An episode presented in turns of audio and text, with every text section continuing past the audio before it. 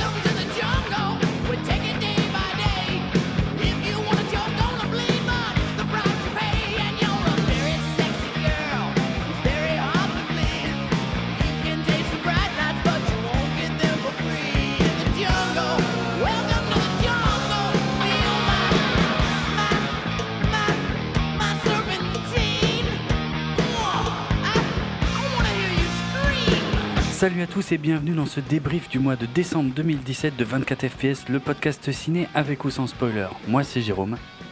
Et moi c'est Julien. Et euh, pour euh, finir avec euh, ben, ces débriefs mensuels donc, de l'année 2017, on a le mois de décembre, on a 10 films euh, à évoquer euh, sans spoiler, on peut le dire tout de suite, il n'y aura pas de euh, signal sonore, de machin comme ça. Sans spoiler, tranquillement, une petite dizaine de films, dont un d'ailleurs qui avait déjà été mentionné, sur lequel on va passer assez vite, mais voilà. Il y a quand même eu, et on ne pensait pas d'ailleurs hein, avant le début du mois, mais il y a quand même eu des choses sympas à voir. Il n'y a pas que Star Wars à voir en décembre, de loin pas. donc voilà, alors le programme, euh, donc les 10 films, ça va être euh, The Meyerowitz Stories, Jim and Andy The Great Beyond, Tueur, A Ghost Story, Paddington 2, Le Crime de l'Orient Express, Bright, Jumanji, Bienvenue dans la jungle, I Love You Daddy et Tout l'argent du monde. Et, euh, ben, je, vais te laisser euh, démarrer avec The Meyerowitz Stories New and Selected de Noah Bombard que j'avais déjà évoqué euh, dans un. Il y a deux mois, je pense. Ouais, il y a probablement deux mois. C'était peut-être celui d'octobre 2017, quelque chose comme ça. Donc un film, une exclue Netflix, si ma mémoire est bonne, et, un film qui avait été présenté à Cannes, je crois. Ouais. Mm. il était, il, il aurait dû euh, être en compétition pour la, Palme d'Or. Euh, après, il a, eu, il a eu les problèmes de, euh, de Ken cette année. Avec... Je pense qu'on a plus parlé des problèmes avec Jack avec lui, mais oui. bon. Mais c'était les mêmes. Groupes, donc, comme tu en avais déjà parlé, un de meilleurs Hit Stories de Noah Baumbach, un réalisateur assez indé, un peu hipster-ish. Mhm. J'avais été surpris que tu le regardes. Mhm. mais et de souvenir, tu n'avais pas du tout aimé le film Non, non, je m'étais bien fait chier. Il y avait, j'ai trouvé que tous les acteurs étaient bons. Euh, il y avait quelques bonnes interactions, quelques dialogues sympas, mais dans l'ensemble, je m'étais quand même assez gravement emmerdé.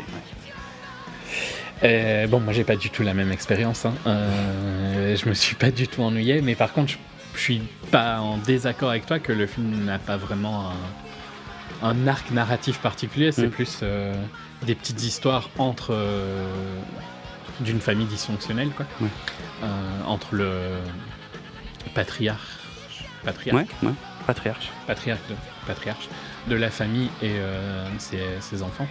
Mais la force du film et la force du cinéma de Baumbach, c'est d'avoir euh, des dialogues tellement humains, je trouve.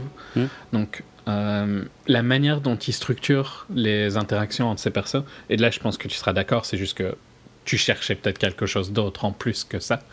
Et juste ça, moi, ça m'a suffi, mais font qu'on voit un film où les gens parlent comme dans la vraie vie. Et c'est super rare un film où les gens parlent comme dans la vraie vie.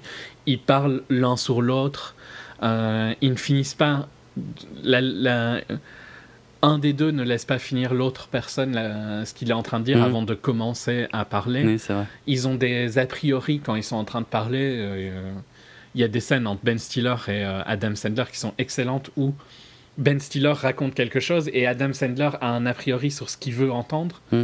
et n'arrête pas de le contredire et de dire l'inverse. Et ils se parlent l'un sur l'autre et au final, ils ont. Ils ont pas une conversation, ils ont juste deux dialogues avec eux-mêmes à peu près. Ouais, ouais, c'est vrai. Sauf qu'ils sont en train de parler en même temps. Et quand tu regardes comment les gens parlent dans la vie, c'est beaucoup plus proche de ça. Quoi. Et Ça, c'est vrai. Sur ça, je trouve que le film est fascinant. Et puis, les performances de tous les acteurs sont excellentes. Ben Stiller est excellent, Adam Sandler est excellent, Dustin Hoffman euh, est parfait. Et puis, euh, Eliza, la fille donc de.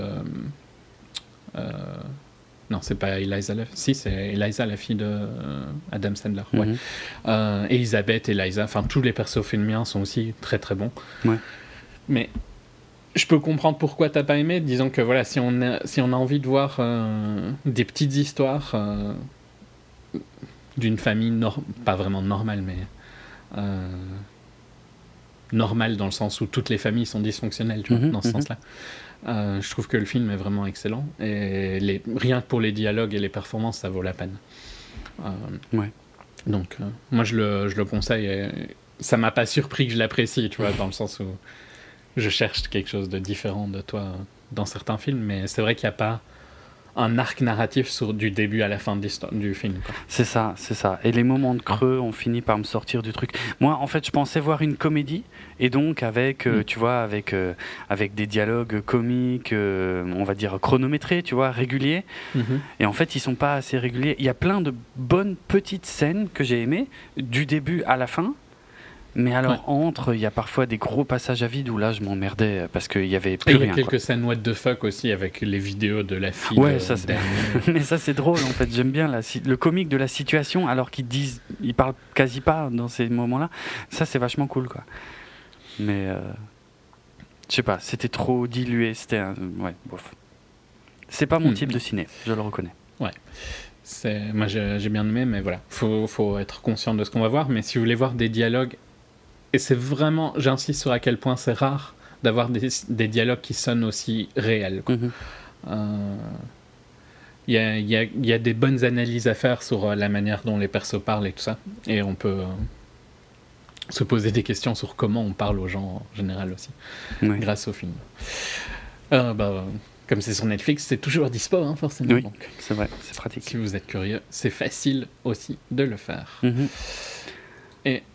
On enchaîne sur un autre truc, un autre film Netflix Ouais. pour le coup. Tout à fait. Euh, on va enchaîner avec Jim and Andy, The Great Beyond, featuring a very special contractually obligated mention of Tony Clifton.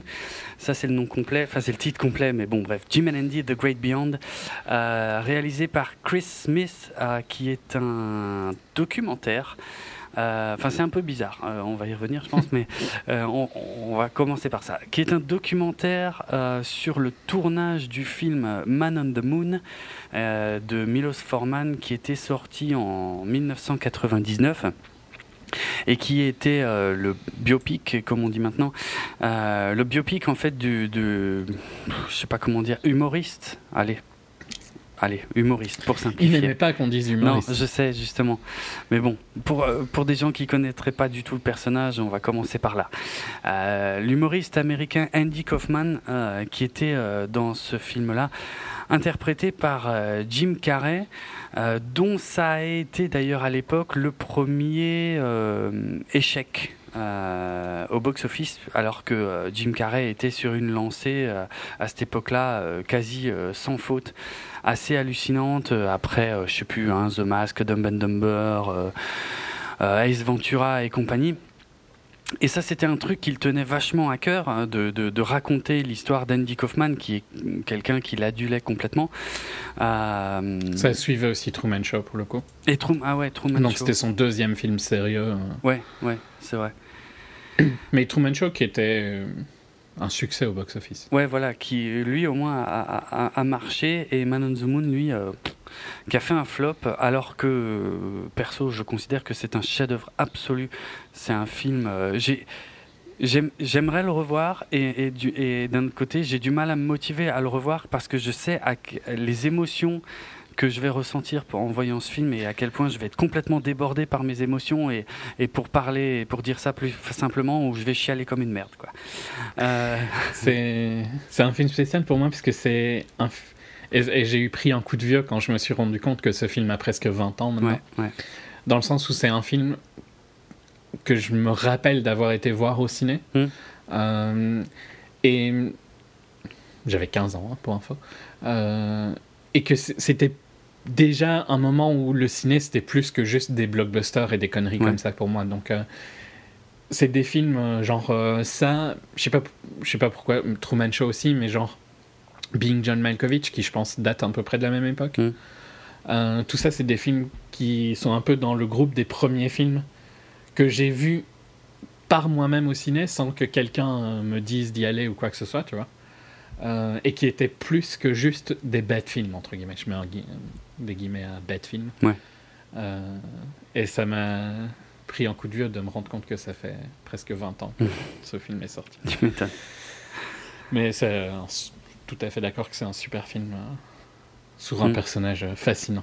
Voilà, complètement hors du commun, euh, qui, qui prenait un malin plaisir à, à- je sais pas comment dire, à, à faire ce qu'on n'attendait pas de lui. C'est-à-dire que, hum, en gros, c'était un humoriste où euh, il, il savait que les gens attendaient qu'il vienne et qu'il les fasse rire. Et en fait, il, il se donnait un mal fou pour faire des choses où euh, lui, lui en fait, sa passion, c'était pas de faire rire les gens, je pense, c'était plus de surprendre les gens. Je crois que c'est même dit dans le Mm. documentaire.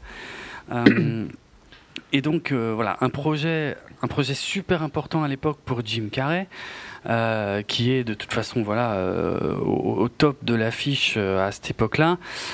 En plus, c'est son idole, et donc du coup, il va, il va se plonger dans le rôle au point de, de plus du tout sortir du personnage en fait pendant tout le tournage du film. Et c'est un peu ce qui nous est raconté dans ce documentaire là, Jim and Andy, The Great Beyond, qui sort donc près de 20 ans après.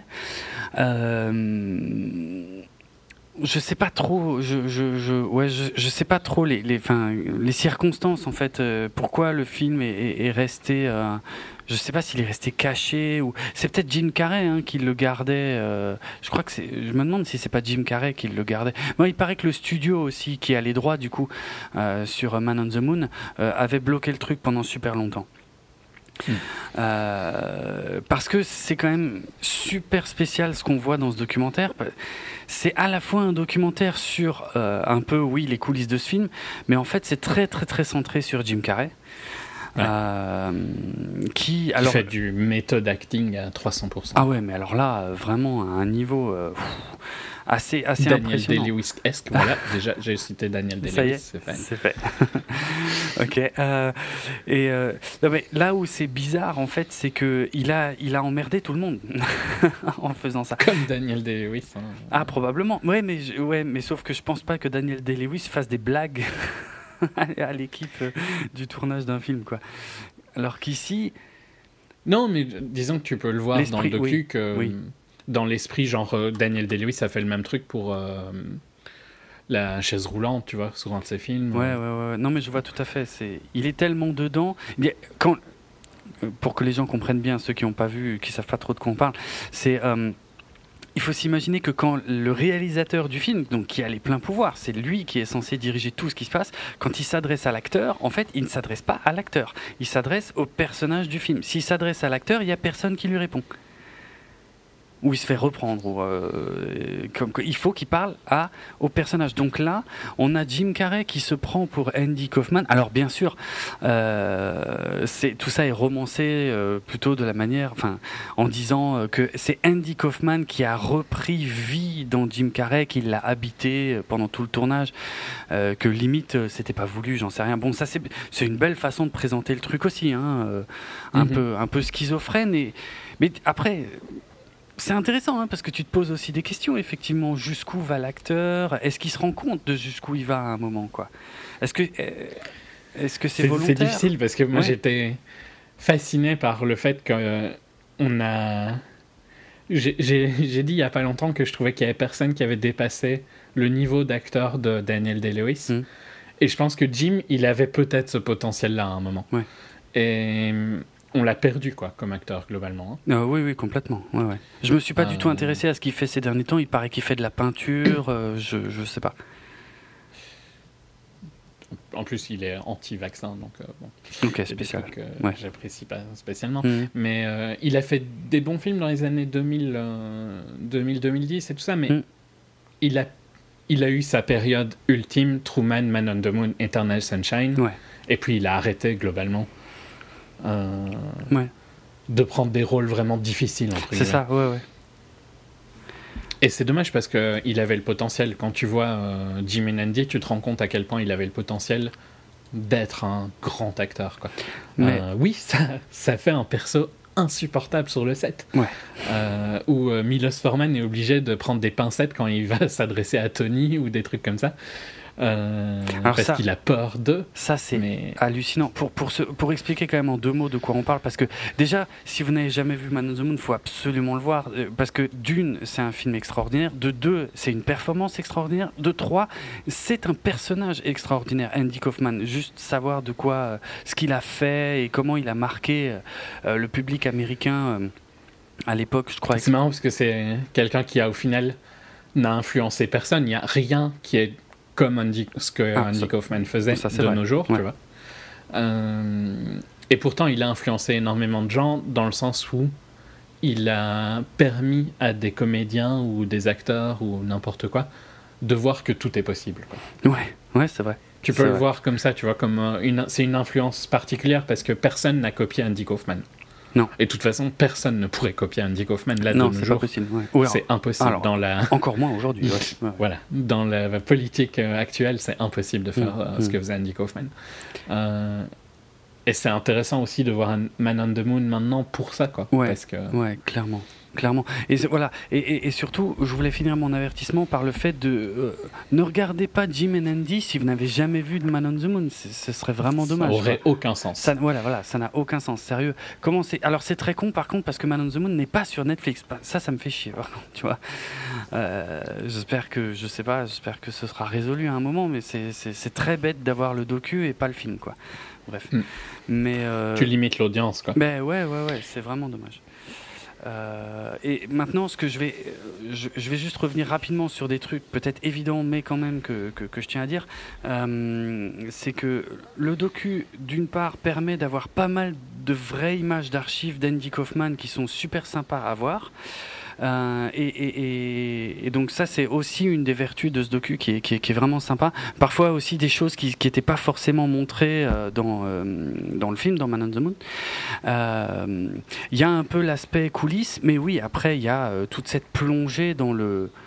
Je sais même pas quoi. Je sais pas si c'est une performance ou je sais pas si c'est le mental, parce que maintenant je rebondis sur ce que tu disais avant. Peut-être que euh, c'est pas plus mal que Jim Carrey ait pas continué de faire des films de ce genre, parce que quand tu vois à quel point il se plonge dans le rôle, L'impact. y a- ouais, y a, je pense qu'il y a un impact mental quand même à la fin du truc, quoi. Bah, il le dit d'ailleurs hein, qui, quand, euh, qui regrette ne pas avoir participé à la chanson de Aaron. ouais, ouais, exact. Enfin, au tournage parce du clip. était Ouais. au tournage du clip, ouais. Parce qu'il était trop fatigué d'être Andy. je- Ouais, clairement. Mm, Mais mm. c'est pour ça que ce genre d'acteur, euh, comme euh, comme tous les grands acteurs, quoi, ne peuvent pas faire énormément de rôles. Ouais, C'est ouais, ouais. ça leur prend une énergie. Et c'est marrant, mais c'est là aussi où je vais descendre le- dé- défendre le cinéma américain par rapport aux autres cinémas, mais il n'y a aucun autre cinéma qui permet ça aux acteurs. Mm. Parce que si tu veux laisser un acteur faire le boulot qu'a fait Jim Carrey pour être Andy Kaufman, ou que fait Daniel Day-Lewis dans tous ses films, ou que Shia fait dans certains de ses films et tout ça, pour Mhm. prendre un plus contemporain, euh, tu dois les payer une certaine somme.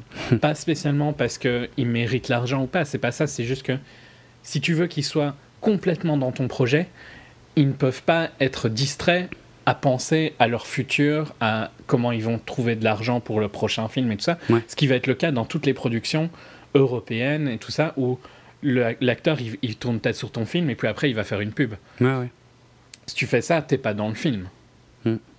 Donc t'as pas la même performance pour moi. Mm. Et je trouve que c'est toujours facile de critiquer le ciné américain, genre c'est commercial et tout ça. c'est aussi le plus avancé des ciné euh, d'auteur. Euh, justement parce qu'il Mm. te laisse euh, cette possibilité aux acteurs et aux réalisateurs de se concentrer sur juste un projet et d'être à fond dedans. Et c'est comme ça que tu arrives à avoir un chef-d'œuvre. Ouais. Je dis pas qu'il n'y a pas, pas à avoir de chef-d'œuvre dans d'autres ciné, mais c'est euh, quand même un truc unique au cinéma américain. C'est l'argent qui est dépensé dans dans ce dans l'industrie. Mm. Euh, mais c'est sûr que ça l'aurait peut-être tué à force hein, de faire. Parce Ouais. que je pense que, ouais, il est. Il souffre, euh, entre guillemets, de se torturer l'esprit. Il vit Andy Kaufman, tu le vois dans le docu, Ah tu ouais. le vois dans Man on the Moon. hein. C'est pas. euh, ce n'est ni une imitation, ni un hommage ou quoi, c'est juste. C'est ça. Il est Andy Kaufman. C'est ça, c'est ça. Et, euh, et tout ce qu'il fait, et, et- et donc c'est là que, que le docu est intéressant parce que on voit que c'était pas que à l'écran, que, que c'était pas, enfin, je sais pas si je peux dire que c'était pas que pour le film, mais euh, euh, il, euh, c'est H24 quoi. C'est-à-dire c'est même parfois. Je sais pas si c'est nécessaire au film.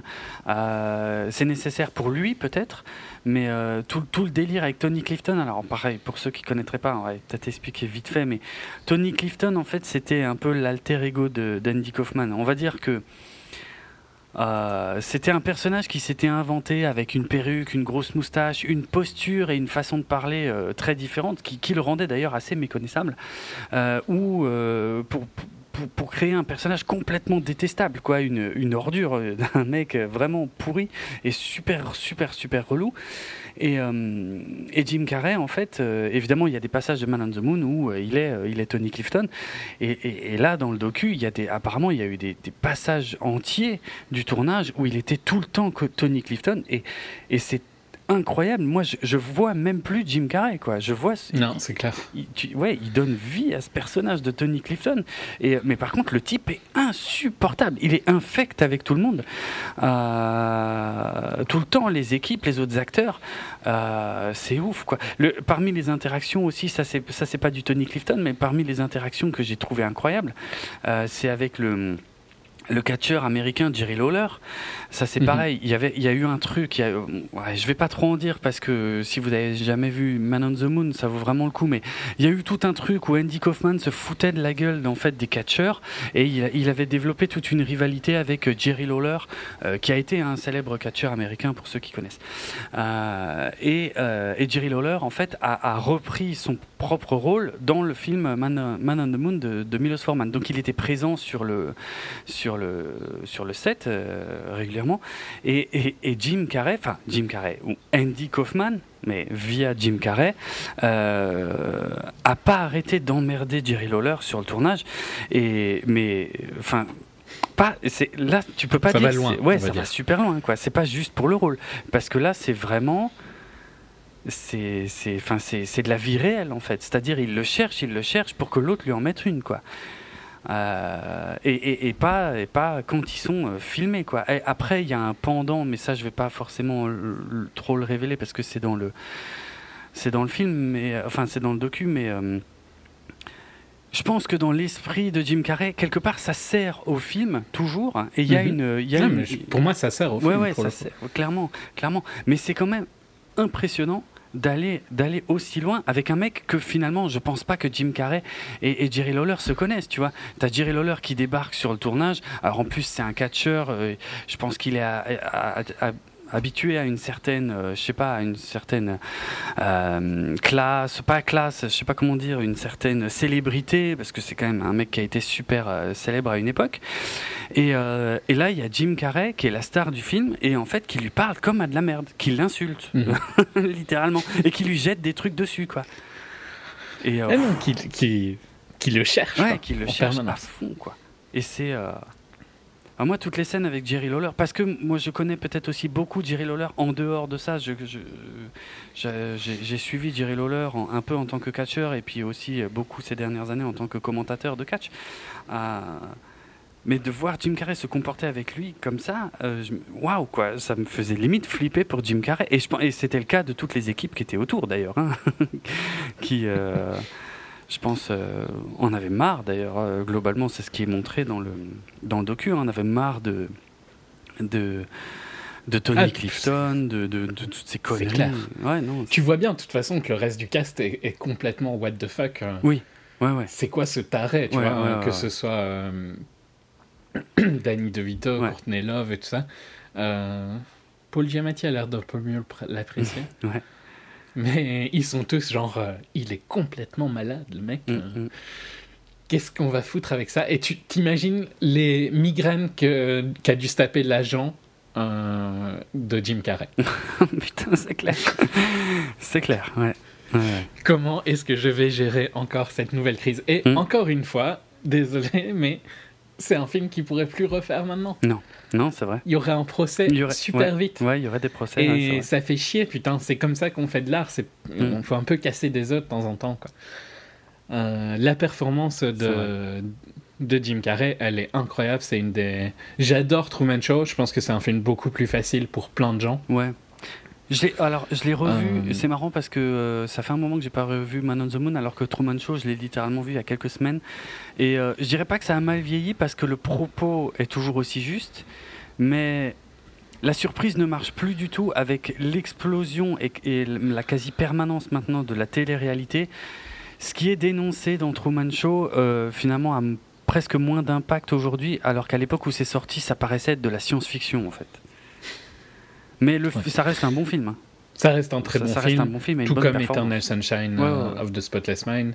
Euh, mais là, je pense qu'il a le rôle de sa carrière, c'est Man on the Moon. Ouais, clairement. Clairement. Et euh, ouais, après, tu peux, je, je peux comprendre les gens qui pensent que c'est c'est de la connerie de d'acteurs euh, hollywoodiens. Mm. Il n'y a pas besoin de faire, il a pas besoin d'être méthode pour faire une bonne performance et tout ça. En tout cas, pour moi, il n'y a pas de performance qui euh, qui égale celles qui sont euh, travaillées de cette manière. quoi. Mm. Mm.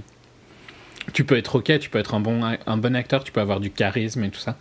Mais si tu veux vraiment vivre et si tu veux retransmettre ça dans le film, ben voilà, tu le vois Ouais. ici et tu le vois dans les acteurs qui font cette méthode-là. Euh, Mm. Qu'il soit Tony ou qu'il soit Andy, quand tu regardes Man on the Moon, t'as l'impression qu'ils sont à travers lui. Quoi. Ouais, ouais, ouais, complètement. Et ça, c'est incroyable. Et de voir le docu, euh, et de voir le travail. J'ai eu un- énormément de respect pour le travail de Jim Carrey.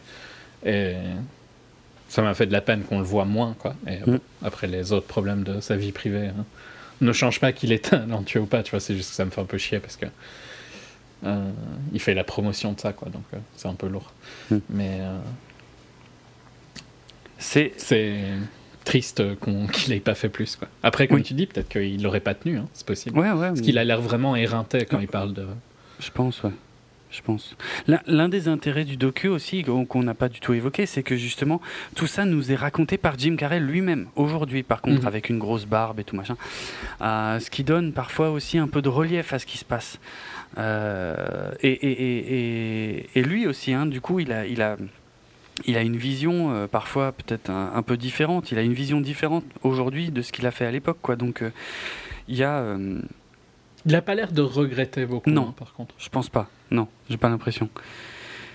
Mais c'est Ce intéressant. qui, pour moi, me fait plaisir parce que voilà, il n'y a pas. Enfin. Je trouve que quand tu rentres dans un contrat de film, tu vois que l'équipe et tout ça paye les biens et Mm. qu'ils acceptent une situation un peu bizarre. Quoi. Je dis pas qu'ils doivent commencer à se faire frapper et tout ça, hein, mais euh, euh, on n'est pas sur un environnement de travail euh, habituel, on va dire. Non, c'est vrai. Et ça devrait se refléter sur les possibilités. Là où ça doit être très dur, et, le, docu, le problème, il est quand même très centré sur Jim Carrey et, euh, sur Andy Kaufman, mais ça c'est normal. Euh, là où j'ai peut-être un peu des regrets, c'est euh, j'aurais voulu en savoir plus, par exemple, sur Milos Forman. Est-ce qu'il n'avait pas le sentiment que le film lui échappait, tu vois? Est-ce qu'il avait l'impression d'avoir de contrôler quoi que ce soit encore? C'est vrai que par rapport à au docu, t'as l'impression qu'il était plus là pour essayer de tenir le truc, Oui, voilà, à peu près. mais euh, que c'était au bord d'exploser en Ouais, permanence. ouais, ouais. Euh, D'ailleurs, il a. Il a pas fait grand chose après. Ok, ouais, je. Je crois qu'il a fait euh, juste les fantômes de Goya avec Natalie Portman. Oh, alors là. Attends, je. Et c'était il y a déjà plus de euh, 10 ans, je dirais. Man on the Moon. Donc je crois que le- ça a été difficile. Effectivement, hein, oui. Parce que Oui. il a enchaîné quand même des films. euh, Il n'a fait que les J'adore fantômes de euh. The People versus Larry Flint. Ouais. Euh, et Man on the Moon, c'était quelques années après, donc c'était un, Ouais.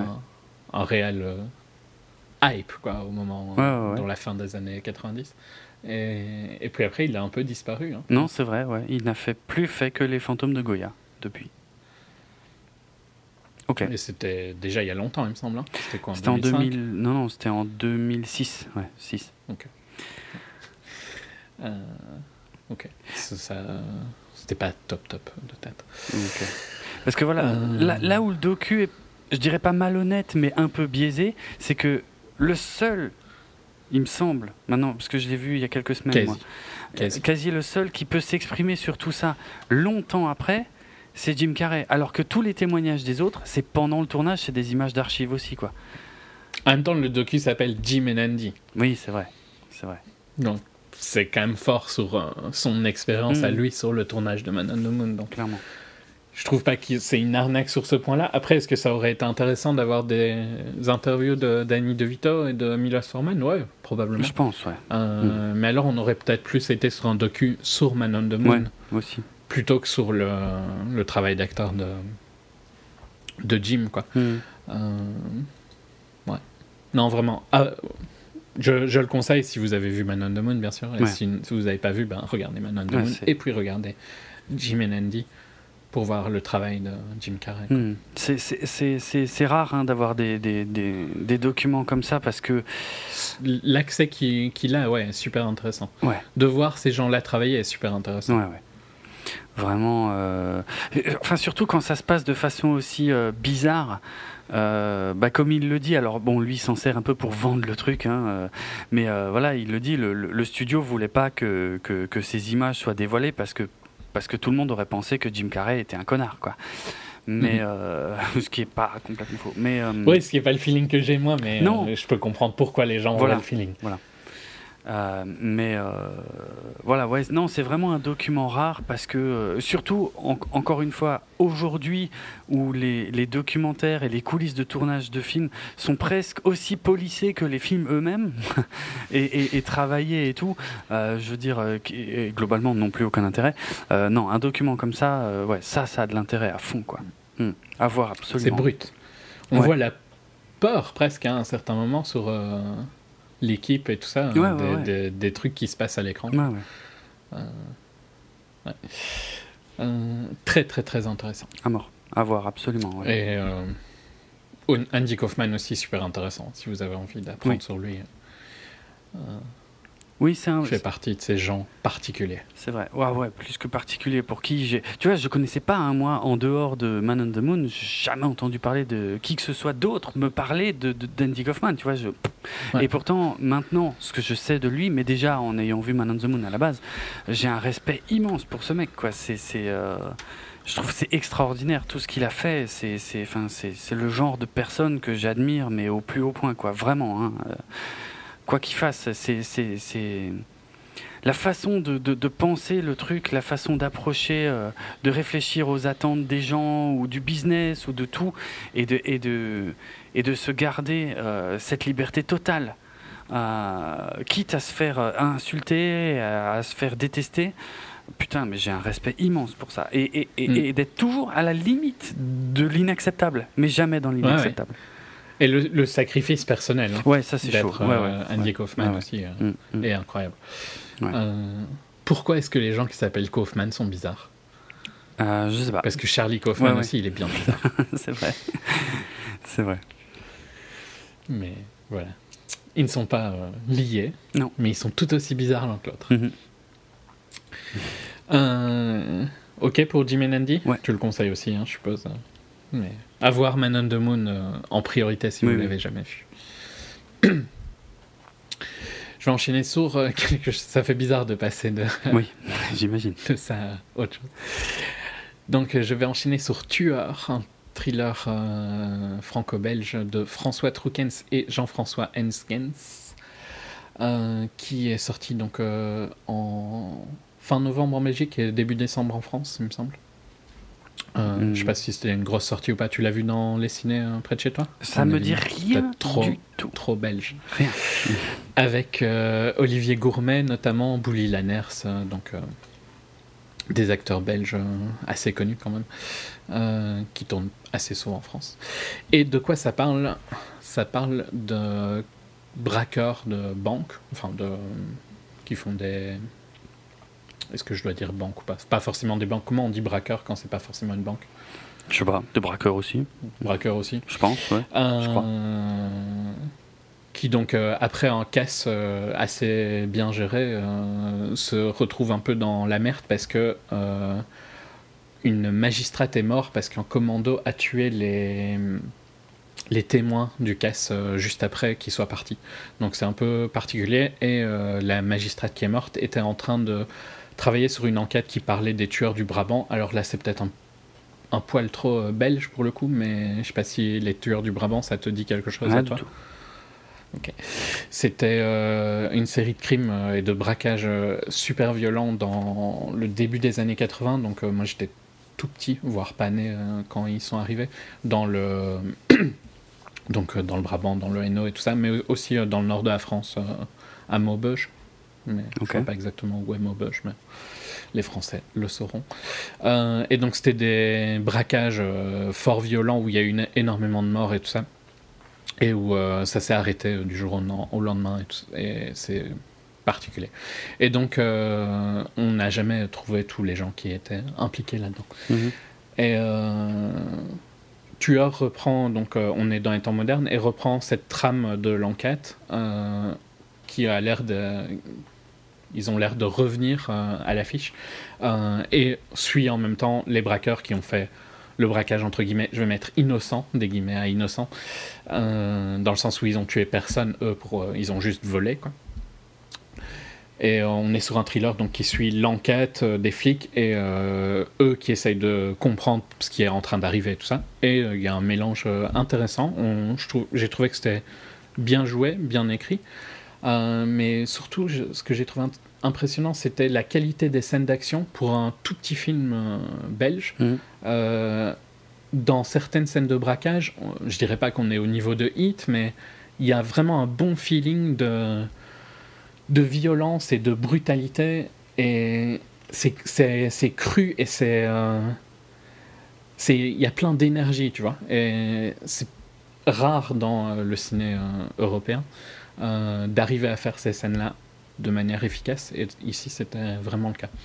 Donc, euh, moi, j'ai passé un très très bon moment euh, dans Tueur. J'ai trouvé que je- toute l'intrigue des tueurs du Brabant et tout ça est intéressante, peut-être plus parce que c'est une histoire que tous les Belges connaissent. on, en- on en entend parler quand on est petit. D'accord. Euh, Peut-être que c'est un peu moins intéressant pour un Français, mais voilà, il y a, il y a plein de. Tu avances dans le mystère, c'est efficace, ça dure euh, une heure et demie et tu, c'est tout le temps rythmé, donc euh, ouais, vraiment très bon. Et tous les acteurs sont, sonnent juste. Donc, euh, si vous avez l'occasion de voir un petit thriller action franco-belge, je vous conseille Tueur, s'il est toujours à l'affiche chez vous. Je vais pas spoiler plus parce que j'ai, j'ai peur de dire un truc clé. D'accord. Parce qu'en dehors du setup, si tu veux, après ça avance vite dans l'histoire vu que le film est assez court. Donc. Hmm. Mais voilà, très bien. Je, je pense que tu aurais apprécié s'il Ouais. était dispo chez toi. Ok. Donc je le conseille. Tueur. Ok. euh, je vais passer Un à. autre film que tu vas conseiller. Non. je vais passer à un autre type d'expérience cinématographique. Euh, A Ghost Story de hum, alors réalisé et écrit par David Lowry. Euh, alors lui en deux mots parce que je savais pas qui c'était. Hein, euh, euh, apparemment c'est. Pourtant, je suis quasi sûr que j'en ai parlé. Ben, euh, j'imagine que tu avais dû parler de Ain't Body Saints en 2013. Ouais. Mais par contre, je sais plus si c'était dans un bilan ou dans un HS à l'époque. Rien du tout. Mais moi, j'avais beaucoup aimé ce film-là, donc j'ai dû en parler, mais Ouais. Ça date, on va dire. Donc. Ouais, ça Je vais date. essayer euh, pendant que tu cherches, je vais chercher. Ok.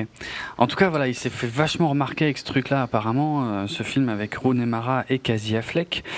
Euh, remarqué à Sundance, hein, euh, je tiens à préciser.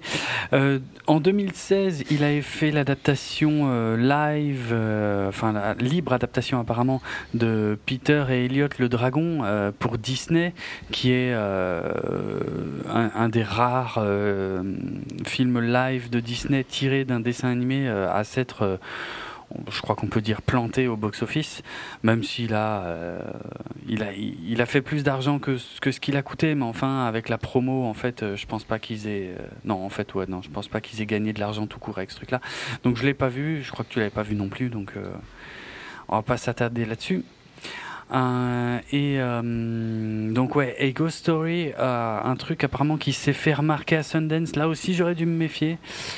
Euh, en de- au tout début de l'année 2017 et quand là, là, quand c'est sorti en fait j'ai commencé à voir mais des critiques hallucinantes en fait genre euh, un bijou une merveille un truc jamais vu. Alors ça c'est vrai par contre hein, c'est du jamais vu. Euh, non mais c'est je dis pas ça pour me moquer hein, pour le coup pour le coup c'est vrai je c'est vrai. Alors, quelle était la volonté de, de David Lowry derrière, derrière ce film En fait, d'après ce que j'ai pu, les recherches que j'ai pu faire, en fait, ça- je crois que c'est la, hum, c'est plusieurs concepts qui se sont rejoints. En fait, d'une part, apparemment, il voulait, il rêvait de faire depuis super longtemps un film avec un fantôme euh, à l'ancienne, c'est-à-dire un fantôme avec un drap blanc et deux trous pour les yeux. Un fantôme qui serait matérialisé comme ça à l'écran. Euh, il s'avère d'ailleurs que pour le tournage de A Ghost Story, euh, ils en ont chié avec ce costume. En fait, ils pensaient que ce serait tout simple, qu'il suffisait de le poser sur l'acteur. Apparemment, ils ont galéré comme c'est pas possible. Ça tenait pas comme il fallait, ça avait pas la forme qu'il fallait. Les yeux bougeaient, ça se barrait en couilles. Enfin bref, ils en ont chié. Ils en ont chié. Bon, voilà. J'ai pas beaucoup plus à dire là-dessus. Euh, et d'autre part, euh, une discussion qu'il avait eue avec sa femme sur le fait de déménager. Euh, elle voulait déménager, lui voulait pas. Il voulait pas quitter la maison. Ça, ça ne parlera qu'à ceux qui ont vu le film. hein. En tout cas, c'est, ça a un écho un peu au début du film. Et donc, il a fait ce truc un peu perso, ce, projet. ouais, franchement, moi, c'est un projet très personnel. C'est comme ça que je le vois. Où on a, on va suivre. euh, euh, au départ deux persos, mais enfin je vais être obligé de spoiler assez. Enfin c'est pas un spoiler, hein, euh, je pense que c'est dans la bande annonce et tout. Mais en gros on a le personnage masculin qui s'appelle C, qui est interprété par Casey Affleck, et le personnage féminin qui s'appelle M. Alors ils sont jamais nommés dans le film, hein, ça c'est des trucs, c'est marqué dans le générique. hein. Elle, elle s'appelle M, et elle est interprétée par Rooney Mara, donc le, même. les mêmes acteurs que le, le film qu'il avait fait remarquer en 2013.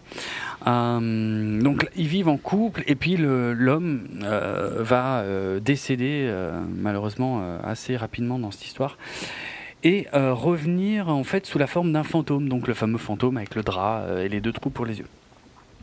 Et, et en fait, le, le- le principe de ce film, parce que je peux pas dire l'histoire, hein, c'est- pas possible, il n'y a pas d'histoire. Euh, le principe, c'est on, va suivre finalement ça du point de vue du fantôme. Alors c'est sympa, hein, je trouve, euh, comme idée. C'est c'est- ouais, c'est une histoire de fantôme du point de vue du fantôme, c'est-à-dire qui qui va retourner en fait euh, bah, là où il vivait et qui, qui, qui va continuer de voir sa femme euh, et ainsi de suite. Et elle ben, bien sûr qui doit gérer le deuil et, compagnie. Et le temps après je ne veux pas en dire trop mais le temps passe et, et les choses continuent. Et lui il est toujours là quoi. Et bien sûr il peut il peut rien faire. Il parle pas il bouge pas il interagit pas euh, il est il est juste là quoi. Donc on a un film extrêmement conceptuel. Euh, dès le début du film, en fait, euh, moi, j'avais pas vu un trailer. Je savais même pas de quoi ça parlait. hein. J'ai juste vu que c'était un truc qui se faisait remarquer. Ça avait l'air d'être du fantastique. Je me suis dit, allez, je vais le voir. Je réfléchis pas. Je vais voir. Et dès les cinq premières minutes, euh, j'ai senti qu'il y avait. Tu t'es dit, ah, c'est pas pour non, moi. en ouais, fait. ouais, ouais, j'ai senti que ça allait pas le faire en fait, parce que je comprenais. Enfin, c'est pas que je comprenais pas, mais encore le début, ça va. Le pire, c'est que le- au début, ça va, quoi. C'est. euh, c'est très, il se passe pas grand chose en fait. Tu, filmes un couple chez lui. Alors de temps en temps il y a des plans assez bizarres. euh, Il y a des il y a des travelling. Enfin il y a des trucs qui, doivent être retouchés numériquement ou je sais pas quoi. Mais euh, euh, mais, mais globalement, tu vois juste deux personnes qui vivent ensemble et qui font rien de follement intéressant, quoi. Et puis jusqu'au moment où il y en a un qui meurt et qui retourne donc effectivement dans la maison et qui regarde sa femme.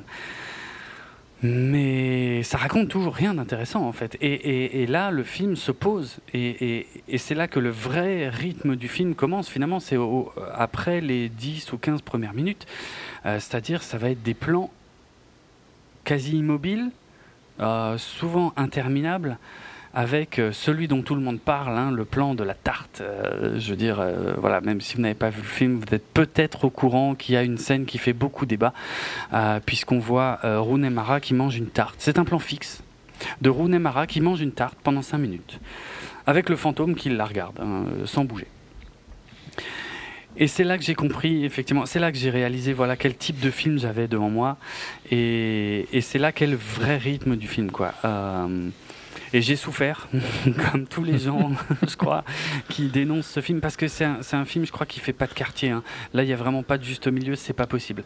C'est soit tu accroches à la vision du truc, ou effectivement, parce que je pense que le but du film est de nous montrer que, bah, une fois que tu es un fantôme, bon bah tu trouves le temps long, quoi. En gros, si c'est ça le but, c'est super bien réussi parce que putain, le film dure une heure et demie, mais euh, j'en pouvais plus. Au bout de, bout d'une demi-heure, j'étais en souffrance totale sur mon fauteuil. Euh, au bout d'une heure, j'ai même sorti mon portable et alors, j'avoue, j'ai- je suis pas très fier de faire ça en général et j'hésite beaucoup avant de le faire. Et les rares fois où je le fais, c'est parfois pour chercher un peu des infos sur le film, tellement je me fais chier. Mais là, on est allé au-delà. Là, on a, on a crevé le plafond de l'ennui absolu. euh, parce que là, j'ai vraiment sorti mon portable pour faire autre chose, quoi. Euh, C'est honteux. ouais, non, mais non, non, t'as pas vu le film, tu peux pas comprendre. C'est, honteux quand même. il y a la volonté. En fait, si tu veux, je, je me dis qu'un court métrage de 20 minutes aurait été, aurait eu le même impact, quoi. Mais sur une heure et demie, c'est très dur. C'est, enfin, je vais dire, je vais même dire, c'est élitiste en fait à ce stade-là, quoi, de, de rester accroché. J'ai aucun doute que c'est élitiste et j'ai aucun doute que c'est un film pour critique parce que Ah oui. toutes les critiques Ah oui, que j'écoute euh, américaines euh, ont adoré le film. Mhm. Et je pense que c'est. Il est dans énormément de top 10. euh, Là, quand j'entends des top 10 euh, sur des podcasts US, Mhm. euh, je l'entends tout le temps revenir. Et je pense que ouais, le fait qu'il soit différent appelle, attire les critiques. Quoi. Voilà, mais clairement, ah oui, non, mais moi ça m'étonne pas que les critiques se paluchent dessus. Bah, et, et- et encore une fois, là, je suis pas ironique quand je dis il y a une vraie proposition différente. Euh, non, non, c'est- Oui, tu peux analyser sur le format, le fait que. Ah oui, c'est vrai qu'il y a un format d'image à la con aussi. C'est vrai que c'est une image carrée. euh, c'est censé euh, traduire une espèce de. Bah, ce, ce- bloqué sentiment d'être bloqué et tout. Moi, moi, ça m'a gonflé. hein. Moi, ça m'a fait chier. Euh, franchement, c'est un, c'est vraiment un trip d'auteur, quoi, de se dire, ok, je vais faire une image quasi carrée. euh, pff, Quand tu vois le film, tu te dis pas, euh, franchement, que ça fait une grosse différence, quoi. Ah, C'est c'est difficile de juger sans l'avoir Ouais. vu, tu vois. Il n'est pas sorti ici, sinon j'aurais largement été le voir. Euh, et j'espère toujours pouvoir le voir au ciné, sinon je sais qu'il y a d'autres méthodes. Mm. Euh, Donc avant de craquer, j'espère le voir au ciné. Euh, C'est difficile de, de défendre un truc que j'ai pas vu, tu vois. Après, voilà, je pense que ouais, on est sur un produit particulier, quoi.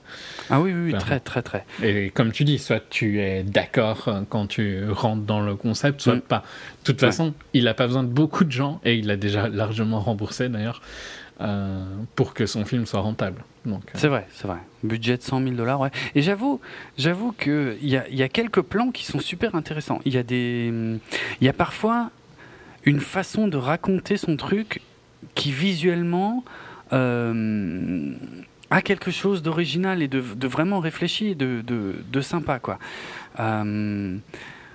Le problème, c'est qu'il n'y a pas d'histoire, en fait. Et enfin, le peu d'histoire qu'il y a, tu la vois venir à des kilomètres en fait. C'est ça, et, Mm. et- et ça, ça contribue quand même beaucoup, beaucoup, beaucoup à l'ennui devant ce truc, quoi. Euh, il y a peut-être des points positifs qui sont euh, cassés par, euh, par la longueur. par l'ennui pour ah toi, ouais, tu vois. Parce que, totalement, par exemple, je pense que le plan. euh, oui, tu peux critiquer de rester 5 minutes sur un plan fixe, mais c'est aussi ultra osé pour un réalisateur de rester 5 minutes sur un plan fixe. Oui, Euh, et je l'ai déjà largement j'ai largement encensé euh, Steve McQueen pour fa- quand il fait ça. Ouais, Donc, mais je, euh, je, je pensais à lui. Je, euh, il, y a, euh, il y a le dialogue dans la prison, là, dans le film de Steve McQueen, dont j'ai oublié le nom. Mhm. Bobby, enfin sur Bobby ouais, Sands, sur Bobby Sands. je sais plus le nom. C'est aussi un plan fixe, mais au moins il y, a un- Hunger il y a un dialogue. Ouais, Hunger. Hunger, voilà, merci. C'est un plan fixe sur un dialogue, mais au moins il y a le dialogue. Là, il y a rien. Il y a le plan fixe dans 12 Years a Slave sur la pendaison, où il y a rien et tu restes, et il y a juste le, le corps qui bouge un peu. Oui, c'est vrai. Oui, c'est vrai qu'il y avait celui-là, mais ça m'avait paru moins long, bizarrement.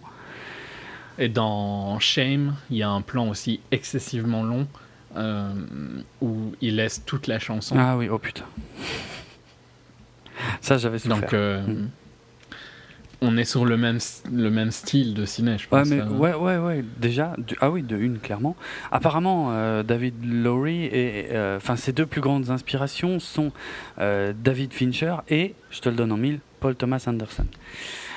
Mais bon, non, Dans, non, mais quand tu analyses, c'est pousser l'extrême de pas couper à son paroxysme. Tu vois, quand Ouais. tu fais un plan fixe de 5 minutes, je suis d'accord, c'est vraiment pas pour tout le monde. Mais tu me laisses parler de pitié, donc je profite. hein. Si tu analyses le nombre de frames qu'il y a dans There Will Be Blood, c'est beaucoup moins de frames que d'autres euh, cinéastes vont. C'est beaucoup moins de coupes que d'autres cinéastes vont utiliser. Mhm. Et c'est des plans qui. C'est des coupes qui durent assez longtemps, tu vois. Et c'est. Ça a un impact sur la manière dont tu racontes l'histoire d'avoir moins de coupes. Euh, Voilà, Pitié le fait dans un style, on va dire, euh, auteur mais accessible. Et Lowery le fait dans un style euh, ultra indé, quoi. Ouais, ouais. Et Fincher le fait. Lui, Fincher coupe beaucoup plus pour le coup, mais il sait aussi quand ne pas couper. quoi. ouais, ouais. Bon, c'est voilà. On va dire c'est des extrêmes du niveau indé, quoi, tu vois. Fincher, Ah, ouais, c'est l'indé euh, populaire, euh, Mm. Pitié, c'est le cran en dessous, et puis t'as peut-être Steve McQueen, et puis t'as Lowery encore en dessous, quoi. Ouais.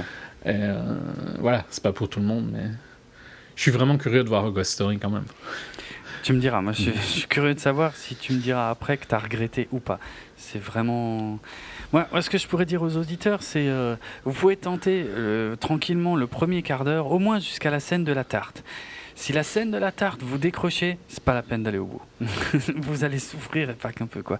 Parce que le, le pire, c'est que je suis passé par plein de trucs euh, différents pendant ce film, c'est-à-dire l'ennui profond, euh, ou les moments où j'essaye de voilà de, de de me mettre dans le truc parce qu'au bout d'un moment t'as compris quoi ce qu'il veut faire ce qu'il veut te faire ressentir donc voilà Mhm. t'essaies de te mettre dedans Euh, il y a un moment, et je précise, j'ai vu le film euh, un samedi en plein après-midi, euh, j'ai commencé à somnoler littéralement, parce qu'il y a deux scènes très marquantes dans le film, dont, en tout cas dont, dont les critiques parlent. C'est la tarte, et il y en a une autre, c'est un monologue. C'est un mec, euh, il parle, il parle, il parle, il parle, il parle. Il y a que lui qui parle, hein, c'est pas un- il, y a, il y a plein d'autres gens autour de lui, mais il y en a que un qui parle, et il raconte il dit de la merde. Enfin, pour moi, il dit de la merde. hein. C'est, c'est vrai. C'est, c'est, tu vois, c'est le genre de gars qui, qui est persuadé d'avoir des trucs hyper intéressants à raconter et en fait qui, euh, qui parle très fort et, euh, et, et si tu, enfin, si t'écoutes bien ce qu'il dit, c'est un peu, euh, c'est un peu de la branlette et puis au final, euh, enfin, ça mène pas à grand chose.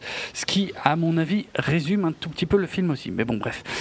Mais euh, et, et pendant ce monologue interminable, euh, là, j'ai commencé à somnoler. J'avais les yeux qui se fermaient. Je luttais pour rouvrir les yeux, quoi. Donc euh, c'est Mon feeling quand je regarde The Last Jedi. ça, ça, c'est dur. Mais ok. Euh, donc c'est vraiment, c'est vraiment un film très très particulier parce que c'est littéralement pendant la scène où ça bouge le plus que j'ai failli m'endormir. Euh, donc voilà, c'est ouais, c'est vraiment spécial, mais à tenter. C'est c'est comme toutes ces expériences, il faut essayer. C'est-. Ça devrait pas être un film sur 10 que t'as vu l'année. C'est plus logique que ce soit un film si t'en as vu 100. Ça a Vaut plus mieux. de sens s'il si, s'englobe dans un truc et peut-être que là, tu apprécies. Bon, au final, t'en as vu 100 et tu, il te fait quand même chier, Oui. hein, mais. euh, c'est pas un film que. C'est pas un film pour tout le monde, c'est forcément Non. logique dès le début. C'est un peu le problème parfois du marketing des films euh, américains quand ils arrivent en Europe où ils sont tous traités de la même manière alors qu'ils devraient pas l'être. Oui, oui, ça c'est vrai. Euh, soit. Bon, je. Autre chose sur euh, Ghost Story? On en reparlera quand je l'aurai Je finalement. pourrais parler de la tarte, tu vois, j'ai plein d'infos, comme quoi c'était une tarte au chocolat vegan. Apparemment, c'est la. Mais alors, ça, je ne. Forcément. Oui, Forcément. évidemment. Qu'est-ce que tu veux qu'elle soit d'autre que vegan, gluten free et tout ce que tu veux? Ouais, voilà, c'est ça, gluten free. Mais c'est vrai en plus. hein. Euh, L'info que j'arrive pas à comprendre, euh, c'est ah, pas- il, semblerait que ce soit la, c'était la première fois de sa vie que Rooney Mara mangeait une tarte, mais je- j'arrive pas à comprendre cette info en fait. Je, je, je comprends pas. je, je vu sais pas comment traiter cette aussi, information. Euh, Est-ce que c'est vrai? Est-ce que c'est une erreur de celui qui a écrit euh, là où j'ai trouvé ça? Je sais, franchement, je comprends pas. Bref. Alors, selon le. ah, pa- Parce qu'en plus, il paraît qu'ils ont testé plusieurs recettes. Alors, bon, allez, je le dis quand même. Il paraît qu'ils ont testé plusieurs recettes de tarte avant le tournage de la scène pour que ce soit vraiment idéal et tout machin. C'est Rooney Mara hein, qui, a tenu à ce que ce soit euh, vegan et tout. Euh, et la, seule nuance, c'est que selon David Lowry, le réalisateur, il semble que la tarte était délicieuse. Selon Et après tout, c'est elle qui l'a bouffé, euh, la tarte, c'était pas fou. Voilà. J'en sais pas plus. Bon, en même temps, euh, elle vient d'une famille euh, excessivement riche. Ah bon? Elle ne mange pas les mêmes choses que nous. Je sais pas du tout. Euh, ok. Euh, ben, je pense que du côté de son père, ou euh, je- enfin, un côté de sa famille est le fondateur des Giants et l'autre des Steelers, un truc comme ça. D'accord. Donc deux équipes de NFL. Mm. Euh, et je pense que euh, un est d'ailleurs genre son oncle ou quoi est le propriétaire des Steelers, un truc du style. D'accord. Donc c'est pas le même milieu, on va dire. Ok.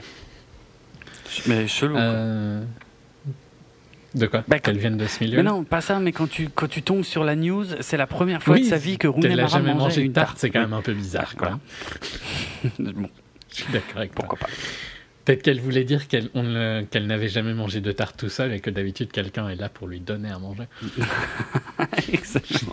Je troll. Peut-être, franchement, j'en Moi ai j'aime bien Rooney Mara en plus. aucune idée. Je trouve qu'elle est intéressante. euh, je l'avais vraiment bien aimée dans un film euh, que j'avais vu cette année, Una. Ok. Euh, on clôture là pour Ghost Story? Ouais, ouais. Je vais être super court sur le suivant, Paddington 2, donc la suite de Paddington que je suppose tu n'avais pas vu. Non. Mais dont j'avais déjà parlé euh, Oui. euh, en 2014. Euh, réalisé par Paul King et basé sur euh, les histoires du personnage Paddington Bear euh, créé par Michael Bond. Je sais pas si tu connais euh, Paddington Bear, c'est très anglais je pense. hein, J'en avais, euh, j'ai dû en feuilleter il y a longtemps, genre à l'école ou là où tu pouvais emprunter des bouquins, euh, parce que le, ça m'est pas complètement inconnu ce truc en fait. Mais c'est pas non plus euh, ultra connu comme euh, ça l'est, je pense. euh, Ouais. chez eux. Quoi, Chez les le anglo-saxons, ouais, clairement.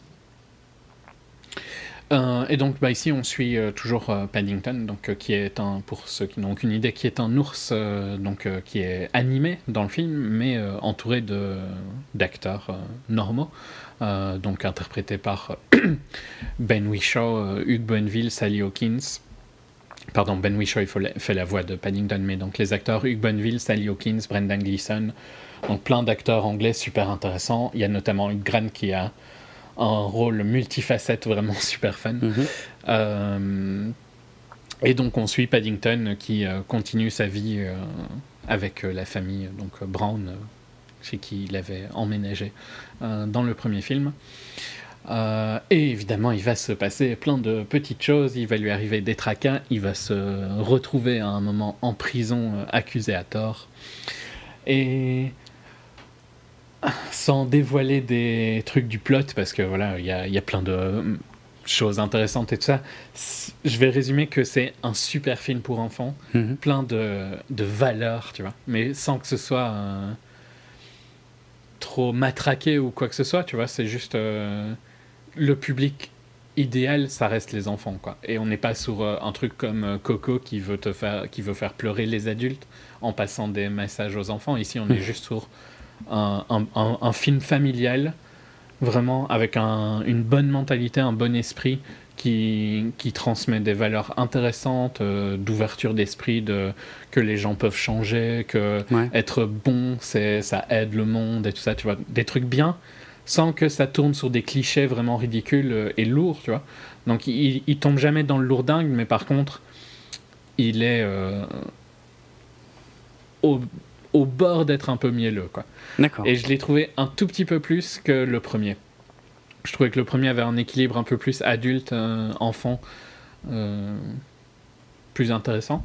Et ici, on est tout petit peu plus sur le côté enfant, mais je peux pas le critiquer dans le sens où ça reste son public et pour ce public-là, je pense que c'est ça fonctionne super bien. Visuellement, euh, c'est toujours aussi beau que le premier, donc euh, il est ultra bien animé. Il, il a l'air de vivre dans le monde, il choque pas, tu vois. C'est quand même assez impressionnant qu'il y a un, Mm. un petit ours qui se balade dans Londres et tout, et que ça, ça, ça ne surprend pas.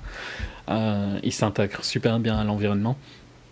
Tous les acteurs font le boulot comme il faut et tout ça, donc euh, on est. euh, L'ambiance est sympa. Il y a, il y a les, choix de couleurs quand ils sont dans la prison et, tout plein de petits choix de, tout plein de petits détails artistiques sont, sont vraiment bien faits. Euh, Hugh Grant euh, est super fun parce qu'il prend plein de rôles différents. Donc il peut vraiment s'en donner à cœur joie sur des persos euh, complètement fantasques. Mhm. Euh, mais voilà, c'est si vous allez le voir tout seul, vous allez peut-être le trouver un petit peu enfantin. Par contre, euh, si vous voulez voir un super bon film en famille, je pense que c'est un des mieux qu'il y a là à l'affiche en ce moment. Voilà, c'est pas vraiment euh, pour toi, je pense. Le Oh, ouais, mais- je, je, je suis pas réfractaire au truc. Hein. euh, je pense que bon, c'est ce genre de truc, si je tombe dessus à la télé, je le laisse par exemple. c'est- Ouais. Bah, franchement, le, le premier était vraiment bien. Je, j'avais préféré le premier que celui-ci, mais euh, Mm. j'ai rien à lui reprocher, si ce n'est d'être un petit peu plus enfantin. Mais je trouve que c'est pas juste de lui reprocher ça non plus, dans le sens où c'est son, c'est sa C'est cible. son quoi. cœur de cible, ouais, de toute façon. ouais. Ouais. Mm. Et, euh, et j'ai rien à reprocher à tous les, tous les acteurs. Je trouve notamment que Brendan Gleeson est excellent. Euh, c'est le euh, cuisinier dans la prison où se retrouve Paddington, qui est bien aigri et tout ça, et, et qui va se transformer graduellement. Et c'est vraiment une, une bonne relation. Il y a plein de petits moments comiques et tout ça, mais euh, c'est. On voit venir hein, les blagues qui vont être là, mais c'est logique aussi euh, du fait de la cible. Quoi. Donc euh, voilà. Si vous voulez un film pour aller voir en famille, n'hésitez pas. C'est largement celui qui vaut la peine avec Coco. Mm. Euh, mais si vous êtes. si c'est pour vous tout seul, à vous de voir à quel point vous aviez apprécié le premier. J'ai pas passé un mauvais moment, mais je l'ai. J'ai été moins surpris, mais c'est aussi peut-être voilà la- le côté visuel n'était la surprise du côté Oui. visuel, tu vois, n'était plus là non plus. Ouais, forcément. Donc euh, c'est peut-être aussi euh, pour ces raisons-là. Euh, donc voilà, Paddington 2, qui doit toujours être à l'affiche, hein, je pense. Moi, je pense, ouais. Ok. On enchaîne. Ouais, on va passer au cinéma de Kenneth Branagh, donc acteur, réalisateur.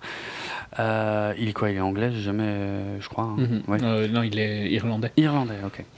Euh, qui, oh, dont on a déjà parlé à plusieurs reprises, hein, qui est de formation classique, qui a d'ailleurs lui-même porté à l'écran plusieurs, par exemple, pièces de, de Shakespeare, des, comment, des beaucoup de bruit pour rien, ou des Hamlet. Hamlet, voilà.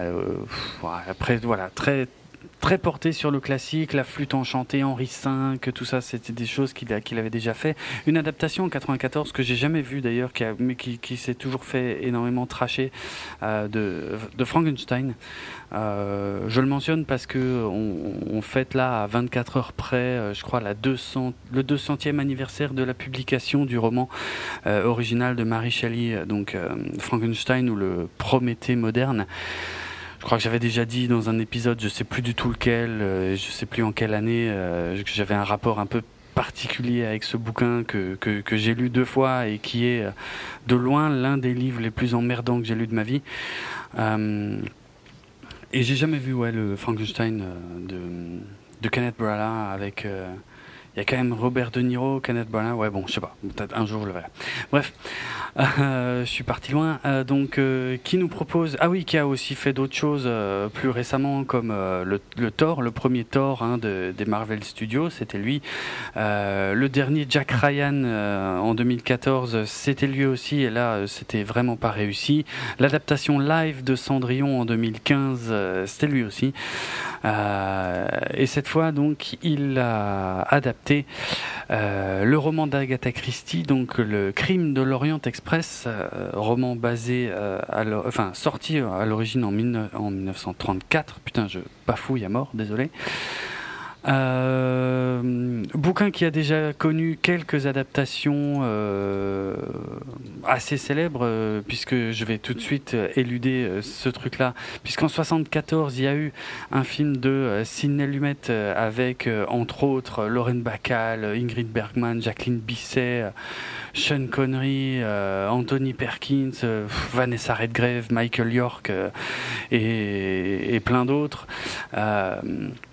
Donc je vais me débarrasser de ça tout de suite. J'ai envie de dire, si pour vous ce film-là est l'adaptation ultime euh, du crime de l'Orient Express, eh ben le nouveau va pas du tout vous convenir, vous intéresser. Enfin, c'est pas la peine, quoi. Je veux dire, euh, je crois tout à fait ceux qui disent que le nouveau n'a rien, euh, ne vaut rien par rapport à l'ancien. Pourquoi pas?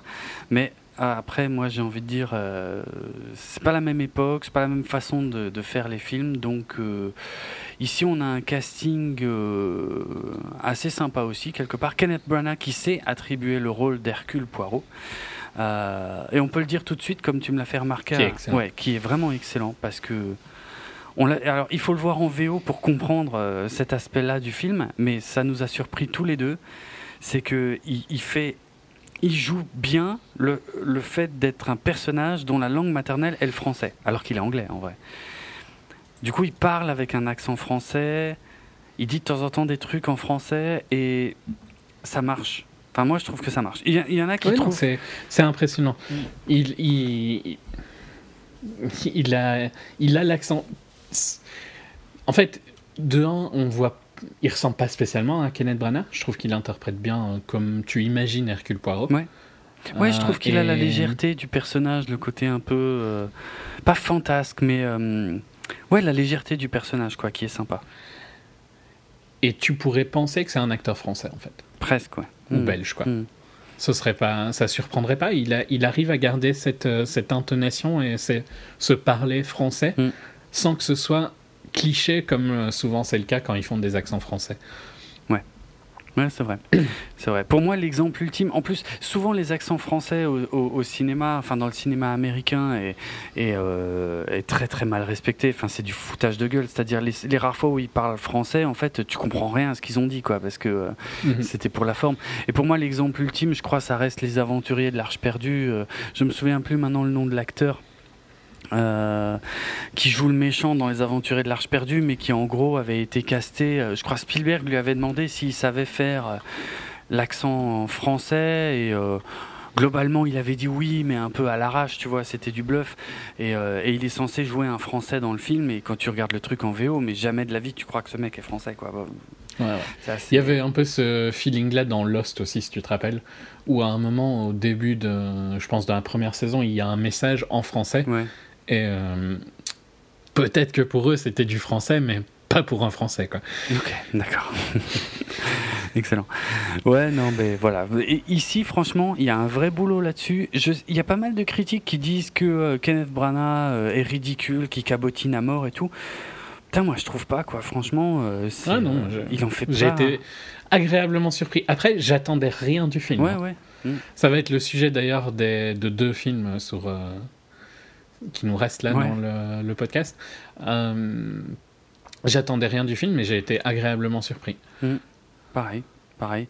Euh, moi, je m'étais dit, au pire, si c'est une grosse merde, euh, j'irai voir pour le train, parce qu'il y, y, a de très très beaux plans sur, sur le train, parfois en CGI, mais, mais c'est pas, pas, pas moche, ça va, c'est pas trop moche. Il y, a des, il y a de très très beaux décors. Euh, bon, le casting, il y a un monde fou. Hein. Penelope Cruz, Willem Dafoe, Judy Dench, Johnny Depp, Josh Gad, Derek Jacobi, euh, Michelle Pfeiffer, Daisy Ridley qui s'est échappé de Star Wars, euh, Olivia Colman. bref, je vais rester sur. J'avoue que t'as as quand même évité le seul mec qui était dans le cast de Broadway d'Hamilton. Quoi. Ah bon? Merci. C'est qui? Leslie Odom Jr. Mais c'est qui ce mec-là? Je sais même pas. Bah, c'est le mec qui joue Aaron Burr dans le cast, euh, le l'original cast donc euh, d'Hamilton. Ah oui, mais en plus, ah oui, alors ça, je l'ignorais et en plus, oui, c'est un personnage important, c'est le docteur euh, Arbuthnot. Et il y a quelques. Oui, ouais, donc j'ai halluciné quand tu lisais les noms et je me dis, ils absolument.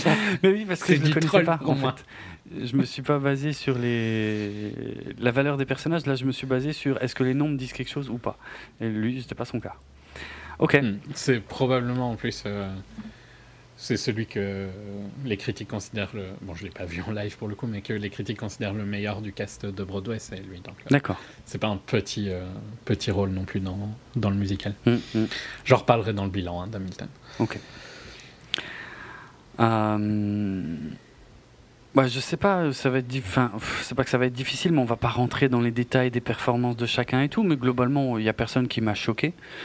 Euh, non, il y en a un que j'aime pas, mais voilà. Ok. Je euh. sais pas si on peut dire ce qui arrive ou pas, ou si c'est considéré comme un spoiler, sachant que c'est un roman de 1930 euh, que quasiment tout le monde connaît. Mais je sais pas. Est-ce que, est-ce que je sais pas si on peut dire qui se fait assassiner ou pas dans le train, en fait. Aucune idée. je, là, je serais tenté de dire que oui, quand même, mais j'en sais rien. Du coup, du coup, je suis coincé. Disons que c'est. oui, bah, voilà, moi aussi. C'est pas l'acteur que j'apprécie et je trouve qu'il joue pas spécialement bien. Et je suis bien content qu'il disparaisse assez vite euh, du truc.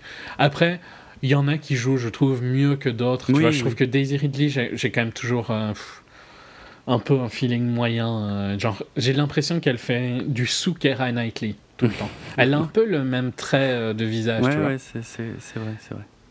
Et je la trouve pas impressionnante. Après, je, dirais qu'ils sont tous ok souvent, hmm. plus que bons. Ouais, d'accord. Euh, genre Josh Gad, par exemple, je, je le crois pas trop, son perso. Ouais. c'est un euh, suspect. Mais par contre. Pardon Non, je plaisantais, je disais c'est un suspect alors, si tu le crois pas. Ouais, euh... Bah, Leslie Odom, par contre, je le trouvais bien, le docteur. Ouais, ouais non, c'est vrai qu'il est bien. William Dafoe, il a, il a toujours une présence à l'écran, je trouve, assez unique. Donc, euh, exact. Je dirais pas. Mais il y en a pas non plus qui m'ont vraiment méga impressionné, où je me suis dit, c'est ouf, quoi. À hmm. part l'accent de Kenneth Branagh, pour le coup. Euh, c'est plus. C'est marrant parce que c'est pas un film incroyable, mais il avance bien. Ouais, c'est ça. Il est beau visuellement, les décors sont beaux. Ouais et tu suis l'histoire que tu connais de toute façon, tu vois. Mhm. Je pense pour la majorité des gens.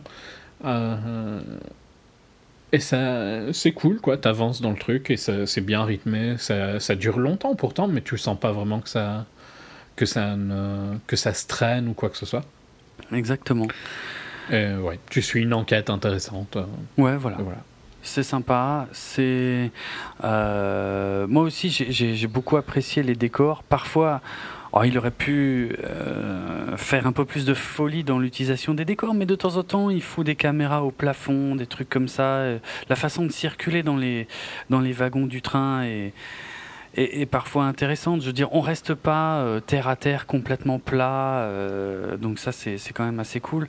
Euh, il y a toute une introduction aussi hein, à, Jérusalem, qui je crois n'est pas dans le livre, mais mais qui est qui est super sympa. Il y a de très beaux décors, voilà que ce soit que ce soit les décors extérieurs et, et, l'intérieur du train, j'ai trouvé que c'était super soigné. non ouais c'est propre, ça avance tout seul. Euh, c'est pas euh, c'est pas le thriller où tu t'agrippes à ton siège mais euh, mm. mais ça reste intéressant. Toutes les interactions tous les dialogues sont enfin tu écoutes chaque mot en fait. Tu es quand même bien dedans tu vois pour te dire ok mm-hmm. où quand comment comment voilà. Et pour moi c'est presque une bonne surprise dans le sens où ouais pour moi c'est une bonne surprise. Je m'attendais à de la merde et ça a été mieux que je m'attendais. Après, mm. c'est pas un film de l'année non plus. Euh, non, non, mais... mais tu passes pas un mauvais moment. Non, c'est clairement. Tout à fait acceptable. Clairement. plus, moi, j'avais enchaîné euh, A Ghost Story et ça, mais vraiment littéralement les deux à la suite. Euh, et euh, heureusement que j'ai commencé par euh, A Ghost Story. Euh, quelque part parce qu'après quelle libération de voir euh, des gens qui parlent qui bougent et tout machin C'est un film classique. hein. C'est ouais, très classique. ouais, c'est très classique dans l'approche, mais euh, c'est, je trouve que c'est bien exécuté dans le, dans le paysage hollywoodien actuel. Je trouve que franchement, c'est, c'est loin d'être honteux, quoi. C'est vraiment sympa, ça passe, ça passe tout seul, quoi. Ça va pas te laisser un souvenir ultra mémorable, mais ça passe, euh, ça passe tout seul. Tout à fait d'accord. Voilà. C'était largement euh, regardable, tu passes un bon moment. Et, et d'ailleurs, euh, pour le coup, euh, je l'ai vu le 31, c'est le dernier film que j'ai vu de l'année. Ok, Euh, et la salle était blindée. Et franchement, Ah ouais. j'ai halluciné. excellent. Euh, le soir, hein, donc. Ouais, euh, ouais. genre vraiment peu de temps avant minuit, quoi. Pas mal. J'ai au point où j'étais au premier rang, quoi. Ah ouais, d'accord. donc, ah oui, Quand je dis blindé, c'est pas genre euh, la salle était à moitié remplie, c'est genre la salle était remplie à 90%. à craquer, quoi. Ah Il ouais. restait quasiment pas de siège. Waouh, ok. Euh, donc euh, j'ai été fort surpris. Après, bon, Hercule Poirot aussi, ici, euh, il Oui. y a peut-être un côté C'est vrai. patriotique qui ressort, je sais pas, mais Peut-être un héros national, oui. Mm. ça fonctionne bien, vraiment. Ok. Donc voilà. Sympa. Non, mais je suis d'accord, ouais. Vraiment, le genre de film, euh, enfin, qu'il faut pas. Ce serait pas sympa de le regarder de haut en disant non, vas-y, c'est de la merde. De toute façon, il y a de Sidney Lumet qui est inattaquable et tout. Non, c'est, je vois pas l'intérêt euh, de comparer. C'est, sympa et euh, c'est un bon petit divertissement, vraiment, vraiment bien exécuté avec un, soin du détail qui, est, super sympa de la part de Kenneth Branagh. Tout à fait. Mm. Et puis je me dois de supporter tout le cast euh, d'Hamilton en fait. Euh, donc, Ah euh, bon, d'accord. J'étais obligé d'aller le voir. C'est euh, contractuel? Exactement. Quand tu vas voir, tu dois devenir fanboy en Oh fait. putain, ok. D'accord, Je signe un contrat. ok, c'est intéressant. Soit. Mm. Ouais, ouais. C'est une manière d'approcher le truc. Ouais, Si tu veux acheter un ticket, en fait, ça serait. T'imagines, ça pourrait être le cas dans le futur. hein. ouais, Si tu veux acheter un ticket d'un truc euh, difficile à avoir, tu dois devenir fanboy. Sympa. C'est bien. Dystopie. Ouais, ouais, mais grave, en fait, c'est ça. c'est complètement dystopique. Il y a, y a une base de scénar là, hein, si on a des. des- Ouais, non, mais franchement, je trouve qu'il y, y a du potentiel dans ce que je viens de dire. Clairement, clairement. Si on a des Et auditeurs euh, intéressés, Genre, ce serait un super épisode de Black Mirror. Quoi. à fond la caisse, ouais. Parce que c'est, proche de la réalité que c'est pas si choquant que ça, tu vois. Non, non, c'est vrai. Bah oui, avec toutes les conditions d'utilisation qu'on accepte sans les lire aujourd'hui, il y a moyen. Et donc maintenant, si t'achètes un truc rare, t'es obligé de. Ils le... Les gens le font déjà de base, de toute façon. Quasiment. Ouais, des fois. Mm. Donc euh, on n'est pas loin. hein. Excellent. Voilà. Sympa. Faut que je pitch euh, à Charlie Broker. Ouais. Euh, eh bien, euh, justement, Black Mirror, euh, Bright, Netflix. Oh, joli. Je fais des ponts. Jolie transition. Euh, Bright, le nouveau film de David euh, Suicide Squad hier. euh, C'est méchant de ouais, le mais, résumer mais à c'est, Suicide mais c'est pour ça que je le dis comme ça, justement, parce que euh, toutes les critiques qui le résumaient à ça, je trouvais ça tellement scandaleux. Franchement, il a fait tellement d'autres trucs, quoi. David, Training Day, ailleurs. Ouais, voilà, ce serait déjà. Alors, il était scénariste de Training Day, effectivement. Je sais, mais bon. Ouais. Mais euh, il y avait euh, Fury, hein, qu'on avait adoré Fury, en ouais. 2014. Euh, Il y avait End of Watch, qui était vraiment pas mal. Moi, j'avais eu un aimé. petit souci de point de vue, mais globalement, c'était pas mal. Même Sabotage, qui est considéré comme une énorme merde avec euh, Schwarzy, bizarrement, il m'est resté ce film, en fait. Il est... il- il, est mal branlé. hein. Il y a quelque chose qui ne fonctionne pas dans ce film, mais il y a des interprétations dans ce film qui m'ont bien. euh, C'était une adaptation d'Agatha Christie aussi d'ailleurs. hein. Euh, C'était les, les version euh, SWAT. Ah, donc c'était assez spécial, mais c'est pas. C'est un film raté, mais intéressant à voir quand même. Bref. Donc oui, le, résumé à Suicide Squad, c'est extrêmement malhonnête, et c'est pour ça que je le faisais. Euh, qui revient donc avec Bright, je pense qu'on en avait parlé d'ailleurs, à l'époque on avait parlé de Suicide Squad, un film exclusivement euh, réservé à Netflix, le premier blockbuster techniquement de Netflix, puisque c'est un film au budget de 90 millions de dollars, le plus gros budget euh, pour une création originale Netflix jusqu'ici. Euh, et la raison pour laquelle on en avait parlé probablement à l'époque de Suicide Squad, c'est parce que euh, son acteur principal, c'est Will Smith. Euh, alors, le concept de Bright, c'est que on est à Los Angeles, je crois, Ouais, dans un monde. futur, Ah bah, pour moi, c'est pas le futur, moi, c'est notre époque. Oui, ah, ok. Moi j'aurais dit euh, une dizaine d'années. Oui, mais non, c'est vrai, c'est alternatif. Ouais, c'est plus, T'as raison. voilà, c'est plus un monde alternatif au nôtre. Imaginons qu'en fait, nos ancêtres, enfin, j'en sais rien, euh, ou, euh, ouais, enfin, les- dans les temps les plus reculés, comme dans à peu près tous les récits euh, d'Heroic Fantasy, on avait des orques, des humains et des elfes, pour reprendre les trois principaux. Et qu'en fait, une planète euh, avec euh, ces trois races-là a continué de se développer pour atteindre notre niveau de technologie actuel. Et donc là, dans Bright, on est à Los Angeles actuel, mais qui a continué de se développer, où les humains, les orques et les elfes continuent de cohabiter avec des gros guillemets, hein, puisque euh, euh, c'est pas évident dans le sens où les, euh, les elfes déjà euh, sont un peu... euh, On ne mélange pas les elfes. Ouais, hein. voilà, c'est- la haute, c'est la classe, c'est les hipsters, tout ce que tu veux. C'est ils se mélangent pas et puis alors ils vivent dans le luxe et l'opulence et machin et dans des quartiers réservés, tout ce que tu veux. Bref, C'est des elfes, quoi. c'est des elfes, c'est ça. non, Arrogants comme des elfes. ouais. Euh, par contre, euh, pour le reste, c'est un peu les humains et les orques qui se partagent la place, sachant que les orques, c'est un peu la lie euh, de, de ce qu'il y a sur Terre. Quoi. C'est un peu, c'est forcément des voyous, c'est forcément, ouais, des criminels, machin. Enfin, les orques, personne ne peut les saquer.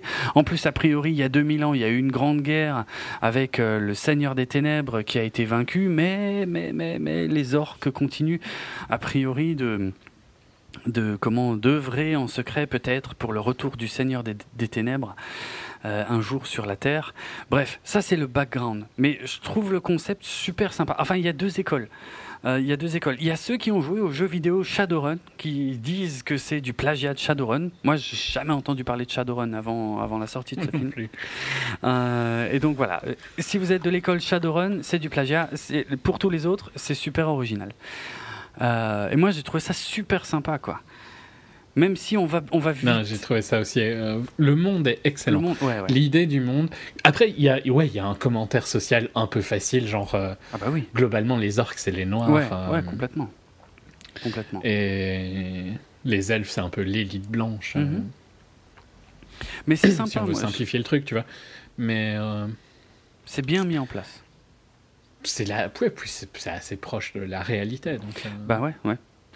surtout ouais. quand tu vis dans des villes comme LA, quoi, où il y a clairement des, des quartiers euh, Ouais, exact. où il y a des, on va dire, un certain type de personnes qui ne vont jamais, Mm. et inversement. Alors maintenant, maintenant qu'on a placé le cadre, l'histoire c'est quoi? En fait, c'est celui euh, de l'agent Ward, donc interprété par Will Smith, qui euh, a comme coéquipier, parce que c'est clairement un buddy movie en fait. hein. Euh, c'est ça le type du film. Euh, qui a comme coéquipier en fait Nick Jacoby, qui est le tout premier officier de police orc de l'histoire, qui est interprété par euh, Joel Edgerton, méconnaissable. Euh, et, et que personnellement j'ai Méconnaissable. Moi, je le reconnais à fond. ouais C'est pas pour troller, hein. franchement, je vois son visage à mort dans euh. Putain, moi je trouve il a quand même une sacrée couche. euh. Mais oui, alors on, on- son jeu, ça va, il arrive à passer un tout petit peu quand même, heureusement, parce que j'ai trouvé le personnage super intéressant, moi. Ah, mais c'est pas une critique quand je dis que je le vois. Ok, d'accord. C'est juste qu'il a des traits de visage que je reconnais de lui, quoi. Mhm. Ok. Mais euh, j'aime bien le maquillage parce que ce n'est pas. euh, C'est pas exagéré, en Ouais, fait. ouais, ouais, ouais, je suis d'accord. C'est pas trop. Euh, ils sont pas trop animaux, dans, tu vois, genre. Ouais. Je, je fais gaffe à ce que je dis, mais. euh, Tu peux comprendre pourquoi il y a des interactions entre eux et les humains. Mm. C'est pas. Ils sont pas trop animaux au point où. Genre, tu comprends pourquoi les humains euh, les traitent un peu euh, plus mal, entre guillemets. Je dis pas que c'est normal ou quoi, Mm. mais. Mais ils sont pas, euh, je sais pas, trop bestiaux, tu vois. Ouais. Ils ont quand même un, un style un peu humain et je trouve que c'est important pour. Euh, euh, que l'univers fonctionne, quoi. Mhm. Mhm. Tu vois, t'aurais les orques de euh, Lord of the Rings, ça fonctionne pas. Non. Les trucs, ils, ils sont, ils ont l'air beaucoup trop violents Ouais, et tout ouais, ça. ouais. Ici, ils- ils- proche d'être un humain, quoi. Ouais, ouais, clairement. C'est vrai, c'est vrai. Et, euh, et en gros, pour continuer vite fait sur le pitch, euh, il faut savoir que dans cet univers, aussi bizarre que ça puisse paraître là, euh, de but en blanc, euh, la magie n'est pas si répandue que ça, en fait. Il y en a même très très très peu. Et par contre, justement, tout ce qui relève du magique. Alors déjà, les, gens qui peuvent manipuler la magie, on les appelle les Bright, d'où le titre du film. Et, et voilà. Et tout ce qui relève de la magie, eh ben, et peut potentiellement être lié au retour du Seigneur des Ténèbres ou à des choses comme ça. Donc il y a des euh, euh, comment il y a des unités spéciales hein, qui, enquêtent sur ces trucs-là parce que c'est un autre niveau de, danger quoi. Euh, et en gros, on- on a nos deux personnages qui sont déjà dans une, enfin, dans une situation de buddy movie finalement assez classique, c'est-à-dire deux flics qui ne s'apprécient pas, mais qui n'ont pas le choix de bosser ensemble. Euh, mais dans ce cadre très particulier et qui là en plus vont se retrouver donc mêlés à toute une enquête euh, sur euh, avec évidemment des forces qui les dépassent complètement mais où ils vont sans grande surprise hein, se découvrir se révéler machin machin ça c'est pas le côté le Ouais. plus original c'est les côtés négatifs du film. ouais j'irai pas jusqu'à négatif parce que tu t'en doutes quoi C'est le côté générique. Parce que, en fait, ouais. le film est, est vraiment un, un peu schizo dans le sens où il a un world building que j'ai trouvé excellent. Mhm. Genre qui est, aussi qui est digne des meilleurs world building de. Et j'ai oublié son nom. District. euh, Di- District 9 ah de et merde Incroyable. excellent je sais plus Euh, ouais Donc de lui, hein, District 9. Ouais. C'est ça. Euh, ça reviendra après. Oui. Donc digne de. Neil Blomkamp. Neil Blomkamp, merci. Euh, euh, parce que c'est un de ses plus gros points forts, c'est le world building. Ouais. Et, et donc on a vraiment un monde où tu as envie d'explorer le monde, quoi. T'as, t'as envie de... Et en- il a l'air construit, il a l'air... Genre, c'est pas le monde de, de The Purge, par exemple, où euh, quand tu l'as exploré, tu t'es dit, ah oui, ça aurait été mieux qu'on l'explore pas, en fait. Ou bien, genre, Excellent. je pourrais dire, Jérôme va être super content, le monde de Hunger Games, Oh qui fonctionne uniquement si tu restes dans ta petite bulle, quoi. Euh, Ouais. Et dès que tu l'explores, il, il explose complètement. Hmm. Ici, il a l'air d'être euh, viable, quoi. Tout a l'air viable. ouais, ouais. Euh, T'as envie d'aller. En fait, j'aimerais bien voir une série de Bright. Tu Tu m'étonnes. trouves pas? Bah oui.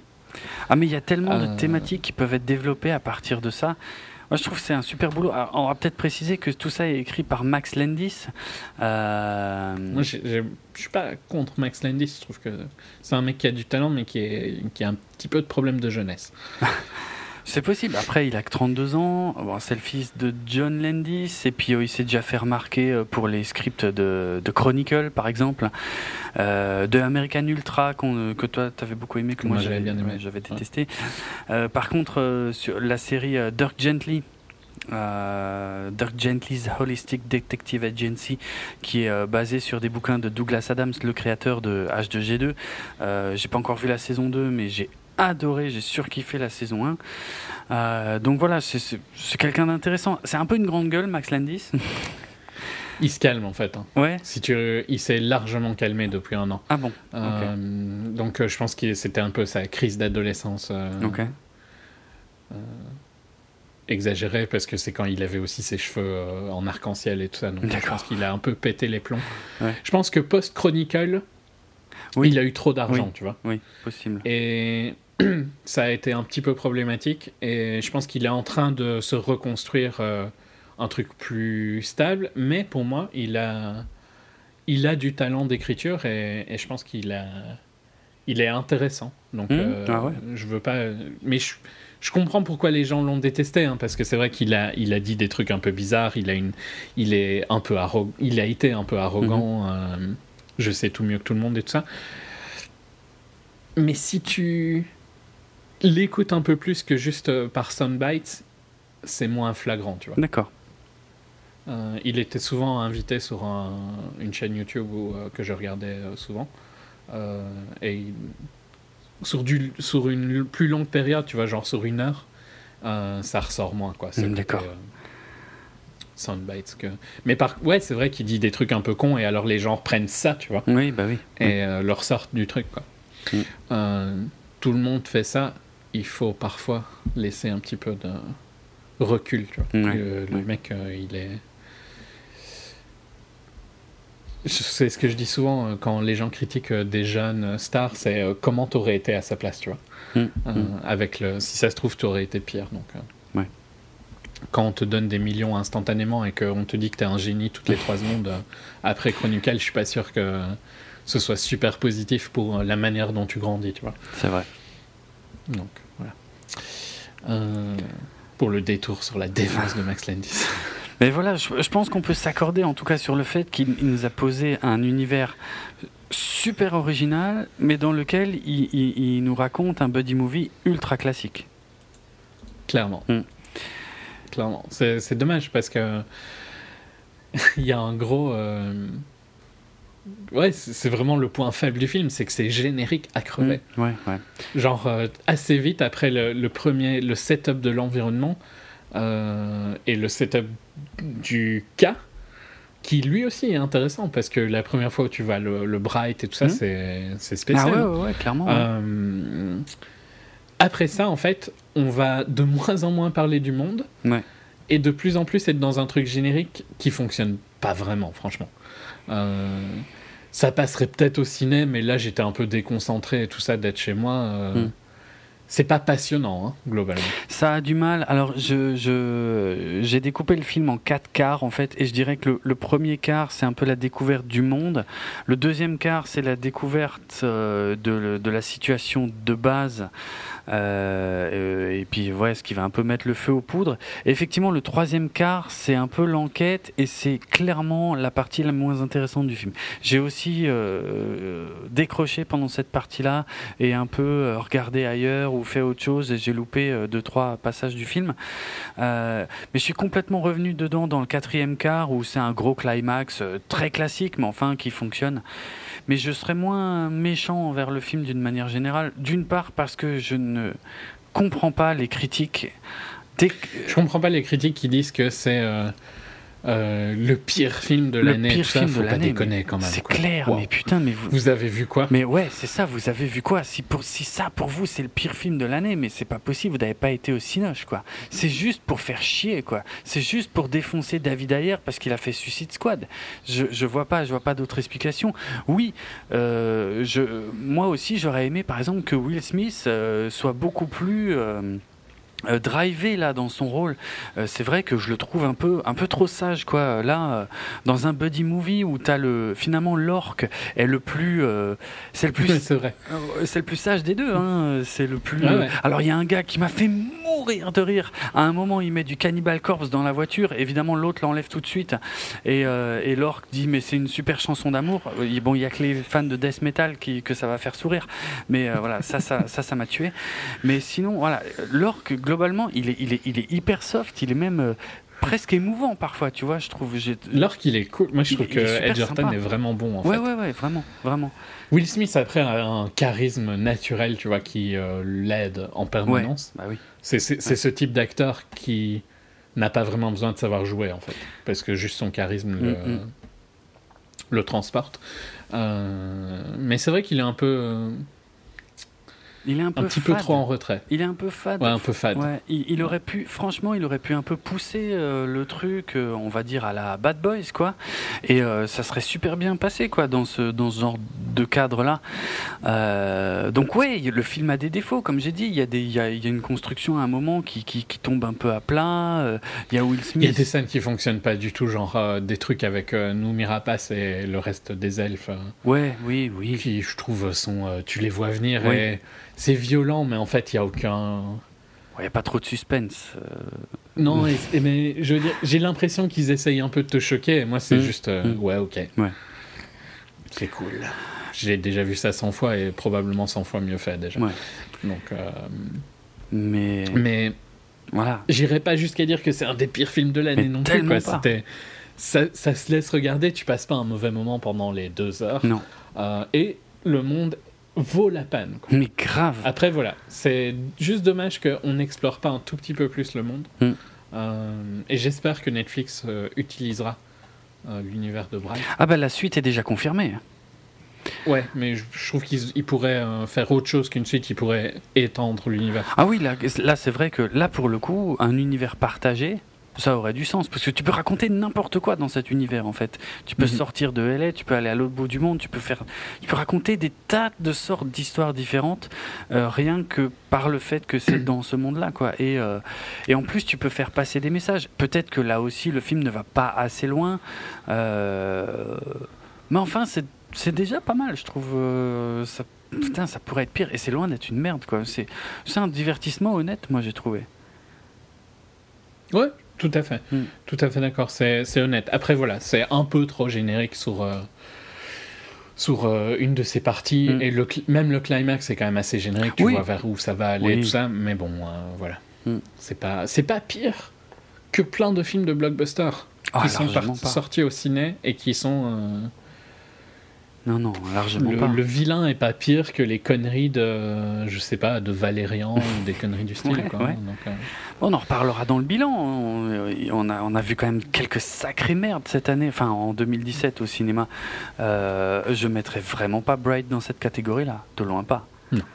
Après, je le mettrai pas non plus dans les bonnes surprises. Je le Non. mets juste, voilà. Mais il, il tombe dans les films comme Murder on the Orient Express. hein. ouais, quelque part. Euh, il tombe dans ces films euh, où j'ai pas passé un mauvais Mm. moment et, et voilà. Je l'oublierai, tu vois, dans deux semaines et c'est pas très grave. Ouais.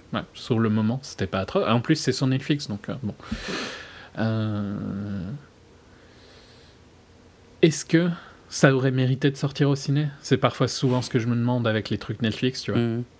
Ça aurait Et je trouve que ça aurait pu par rapport au, au niveau du cinéma actuel, mais Ouais, techniquement, il y a quand même un petit manque.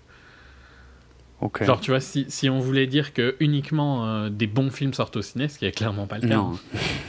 dans un monde rêvé, Euh, oui, mais. Oui, dans un monde rêvé, ben voilà, il est un peu trop bas, mais Mm.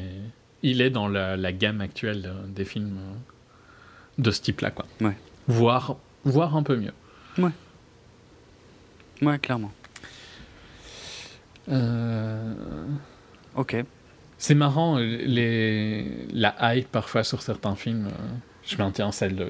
Je vais pas spécialement le comparer à Last Jedi, tu vois, mais où toutes les critiques étaient dithyrambiques. Ouais. euh, putain, il y a plein de trucs qui fonctionnent pas dans Last Jedi. Euh, Et, et ici, euh, c'est. En fait, c'est un peu dommage qu'on est dans un monde où. euh, Tu ne peux être qu'à 90% ou à 20% sur Rotten. Ouais, c'est ça. En fait, c'est vrai. hein, euh, dans, dans le milieu des critiques euh, écrites, j'ai l'impression que, enfin, C'est soit excellent, Voilà. soit de la merde, mais ça peut pas. Et je comprends, hein, parce que C'est beaucoup plus facile d'écrire. oui, c'est beaucoup plus facile de troller un film, C'est vrai. on l'a déjà dit. Euh, c'est parfois fatigant, c'est pour ça qu'on fait plus spécialement les films qui nous ont vraiment fait chier. Mm. Euh, mais à l'écriture, c'est beaucoup plus facile d'insulter et de dire que c'est Bah de la ouais. merde et tout ça. Ça demande pas de créativité que de dire que c'est. Et quand c'est très bon, t'arrives à trouver le truc. Mais quand c'est au milieu, c'est plus, c'est le plus difficile d'écrire un article Mhm. euh, sur un film moyen. Et c'est dommage euh, parce que ça crée un univers où il y a, il y a plus que deux extrêmes. Ouais, c'est ça. Alors que c'est pas le cas. Et, La majorité sont des films qui sont à 60-70%. Et là, j'ai l'impression que les critiques essayent à chaque fois de chercher euh, soit le nouveau chef-d'œuvre, soit la nouvelle grosse merde, et rien d'autre, quoi. Sinon, ça vaut pas le coup d'en parler. Surtout pour des gros films. Quoi. Oui, oui, oui, voilà, exactement. Euh, et ça, ça commence vraiment à me fatiguer, franchement. hein. Là, ce, ce titre, parce que c'est un média américain, je crois, à la base, qui a dit que c'était le pire film de 2017, mais ça a été largement repris par beaucoup d'autres euh, très rapidement derrière, quoi. Et putain, mais enfin. Enfin bref, je sais pas. Si vous ne pensez qu'à faire des clics dans la vie, euh, c'est.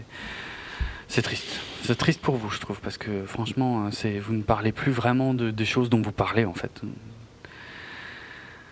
ne cherchez qu'à Ouais. faire du clic. Il y a une critique de NPR que je trouve qui est très juste, euh, qui dit que toutes les critiques ont déjà euh, descendu Bright euh, comme une des pires sorties, je traduis, hein, Mhm. comme une des pires sorties de l'année. Ne croyez pas le clickbait. Euh, Ouais, fainéant, bah, mais pas ennuyant. Euh, this Netflix, j'aime bien le. Ouais. Je ne saurais pas vraiment le traduire. Ouais, c'est. Euh, est parfaitement euh, mm, est moyen, mais euh, moins chiant que de rester sur les, les deux films de Vin Diesel de 2007, de 2017. Excellent. Et je trouve que c'est voilà, c'est, on n'est pas dans de la merde ultime Non. et on n'est pas dans un grand film. Non, non. Euh, Faut accepter qu'il y a des films juste euh, sympas qui peuvent, qui ont le droit d'exister aussi, quoi. Je veux dire là. euh, Ouais, non, il faut se calmer au niveau de la critique, vraiment, vraiment. Et pour le coup, je trouve que c'est presque le premier bon blockbuster de Netflix parce que euh, si on compte que War Machine était probablement son premier Oh blockbuster, putain, euh, ça dans le sens où c'était 60 millions, donc on Ouais. était quand même dans, avec Brad Pitt et tout Ouais, ça. ouais. Bah ici on est dans le cran au-dessus, mais voilà, au moins j'ai passé un bon moment. Ouais. Et moi j'ai pas du tout aimé Okja, donc euh, Ah oui, c'est vrai. euh, Ok. voilà pour Bright. Ouais. On enchaîne sur notre autre surprise euh, de fin d'année. Ouais, c'est vrai. Jumanji, bienvenue dans la jungle, euh, la suite que, personne n'attendait euh, du Jumanji original euh, sorti en 1995. C'était un film de Joe Johnston. C'était l'adaptation d'un livre pour enfants qui portait le même titre, hein, qui était écrit par Chris Van euh, qui était sorti en 1981 à l'époque. Euh, film de jeunesse pour beaucoup, je pense. Et j'ai du mal à le considérer autrement parce que je l'ai revu. Euh, je sais pas, ça fait longtemps que tu l'as vu? Ouais, ouais, ça fait longtemps que je l'ai vu. Après, ça a été aussi le film, je sais pas si c'était le film que les gens utilisaient pour montrer. Oh, regardez comment le DVD, c'est impressionnant. C'est vrai. Ici, je sais pas pourquoi, c'est peut-être un truc ultra euh, belge, hein, je sais, mais quand je pense à Jumanji, qui je pense est sorti proche de la popularisation du DVD, Oh, 95, on est. pff, Ouais, on est encore un peu avant même, hein, presque. Euh, mais il, il se peut que ça fasse partie des premiers DVD qu'on a mis en avant euh, pour voir les effets Voilà. spéciaux et tout, parce que su- exactement. à la sortie de Jumanji, c'est vrai que c'était euh, plus le successeur spirituel de Jurassic Park, dans le sens où là, on avait, euh, c'était la même boîte, hein, c'était ILM qui s'était chargé des effets spéciaux.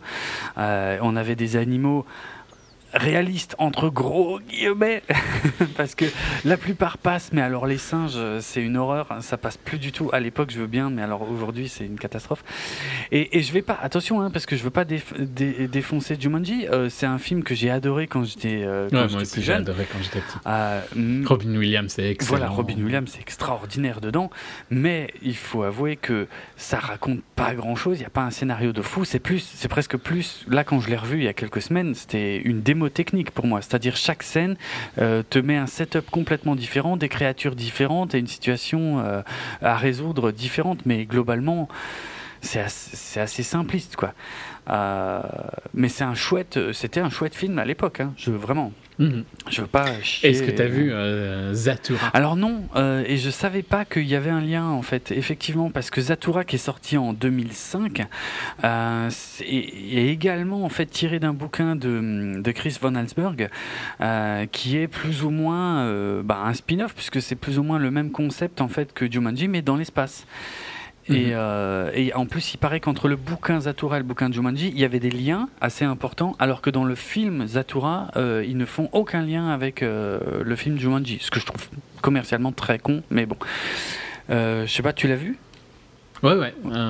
c'est bien que j'aime bien John Favreau. Ouais. Donc, Mais j'aimerais bien le voir. même si j'ai jamais vu Cowboy and Aliens. Non, c'est très sympa. Il y a Dax Shepard. Mm. C'est. On sent que c'est un au bord de la série B. D'accord. Mais j'ai vraiment passé un bon moment. C'est un peu le même esprit euh, que Jumanji, quoi. Donc, Ouais, euh, ouais. si- moi, ça m'a. C'est marrant parce que j'ai pas revu Jumanji depuis. Mm. Et donc, moi, j'ai un bon souvenir de Jumanji. Tu vois, peut-être qu'il serait cassé un peu si je le re- C'est probable. ouais.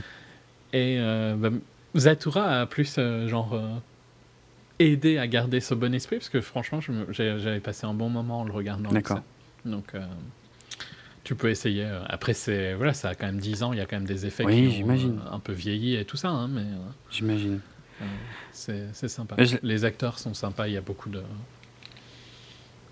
de bonne ambiance. Il y a une bonne ambiance en fait. D'accord. Je trouve que c'est un peu le style de Favreau, c'est que c'est des films qui font plaisir. Ah ok, bah c'est cool. Je, je compte pas les trucs genre Cowboy and Aliens qui sont de la merde. C'était hein. de la merde, ouais. Ou euh, Jungle Book qui est un autre gamme de films. Ouais. Mais ouais, je trouve que c'est un réel où ils ont l'air de s'amuser, tu vois, sur le set. Ah bah c'est cool, ouais. Non. Et ça se ressent dans le, dans le film, dans le produit, je trouve. Bah, ça fait partie, euh, Zatura, des films de SF que j'avais mis dans ma liste sur Netflix depuis assez longtemps, euh, sans jamais vraiment le regarder. Mais là, ouais, ça m'a remotivé là ces derniers temps et euh, je vais bien réussir à trouver un créneau pour le voir. Ça a l'air sympa. Euh, Il y a un autre film un peu dans le même style que Zatura que les gens euh, zappent complètement avec des petits robots qui. des petits personnages de gare qui, se, qui deviennent actifs euh, de- d'un autre réalisateur, de Dante peut-être de Joe Dante? Ouais, Ça me pas- dit rien. Tu vois, tu vois pas le film euh, dans- que je veux dire avec des, des petits persos militaires qui, se, Ah qui prennent si, vie Small Soldiers. Ouais, Euh, je l'ai pas vu non plus. ok. Euh, oui. sympa aussi. C'est de Dante, non? Ouais, Je crois, ouais. Euh, ça fait un peu partie de ces films qui sont oubliés de l'histoire. Je Mm. sais pas trop pourquoi. Ils n'ont pas été populaires quand ils sont sortis. Euh, c'est des, des films qui se laissent regarder largement. Euh, donc, euh, voilà. Ouais. Deux, petites, deux petits conseils qui, je pense, sont tous les deux sur Netflix pour le coup. Possible, ouais. Mais Small Soldiers, c'est pareil, c'est un truc que je veux voir depuis tellement longtemps. Je l'ai raté quand il est sorti, clairement. hein. C'est un film que j'aurais dû clairement voir quand il est sorti et je l'ai raté et je l'ai toujours pas rattrapé, mais ça me, ça m'intéresse. Mm. Ok. Alors on a, Euh, bah, revenons donc à Jumanji. ouais, euh, bienvenue dans la jungle. Donc on a, on a entendu parler de- du retour de Jumanji euh, il y, a, y a quelques années. Je crois que c'était en 2012. Ça a été euh, comment ça a été confirmé euh, assez euh, assez rapidement euh, et bon à la base ça devait sortir fin 2016 Euh, il y avait il était il était évidemment question peut-être d'un d'un caméo de Robin Williams et tout. Malheureusement lui il est parti en, en 2014 Euh, il y a des acteurs de Jumanji original qui qui se sont exprimés contre le fait de faire une suite à Jumanji. Bon je sais pas si c'était la peine. euh, bref, euh, en tout cas, voilà, le, le film s'est fait. Il s'est fait allumer, je crois, dès la première image qui a été dévoilée du truc.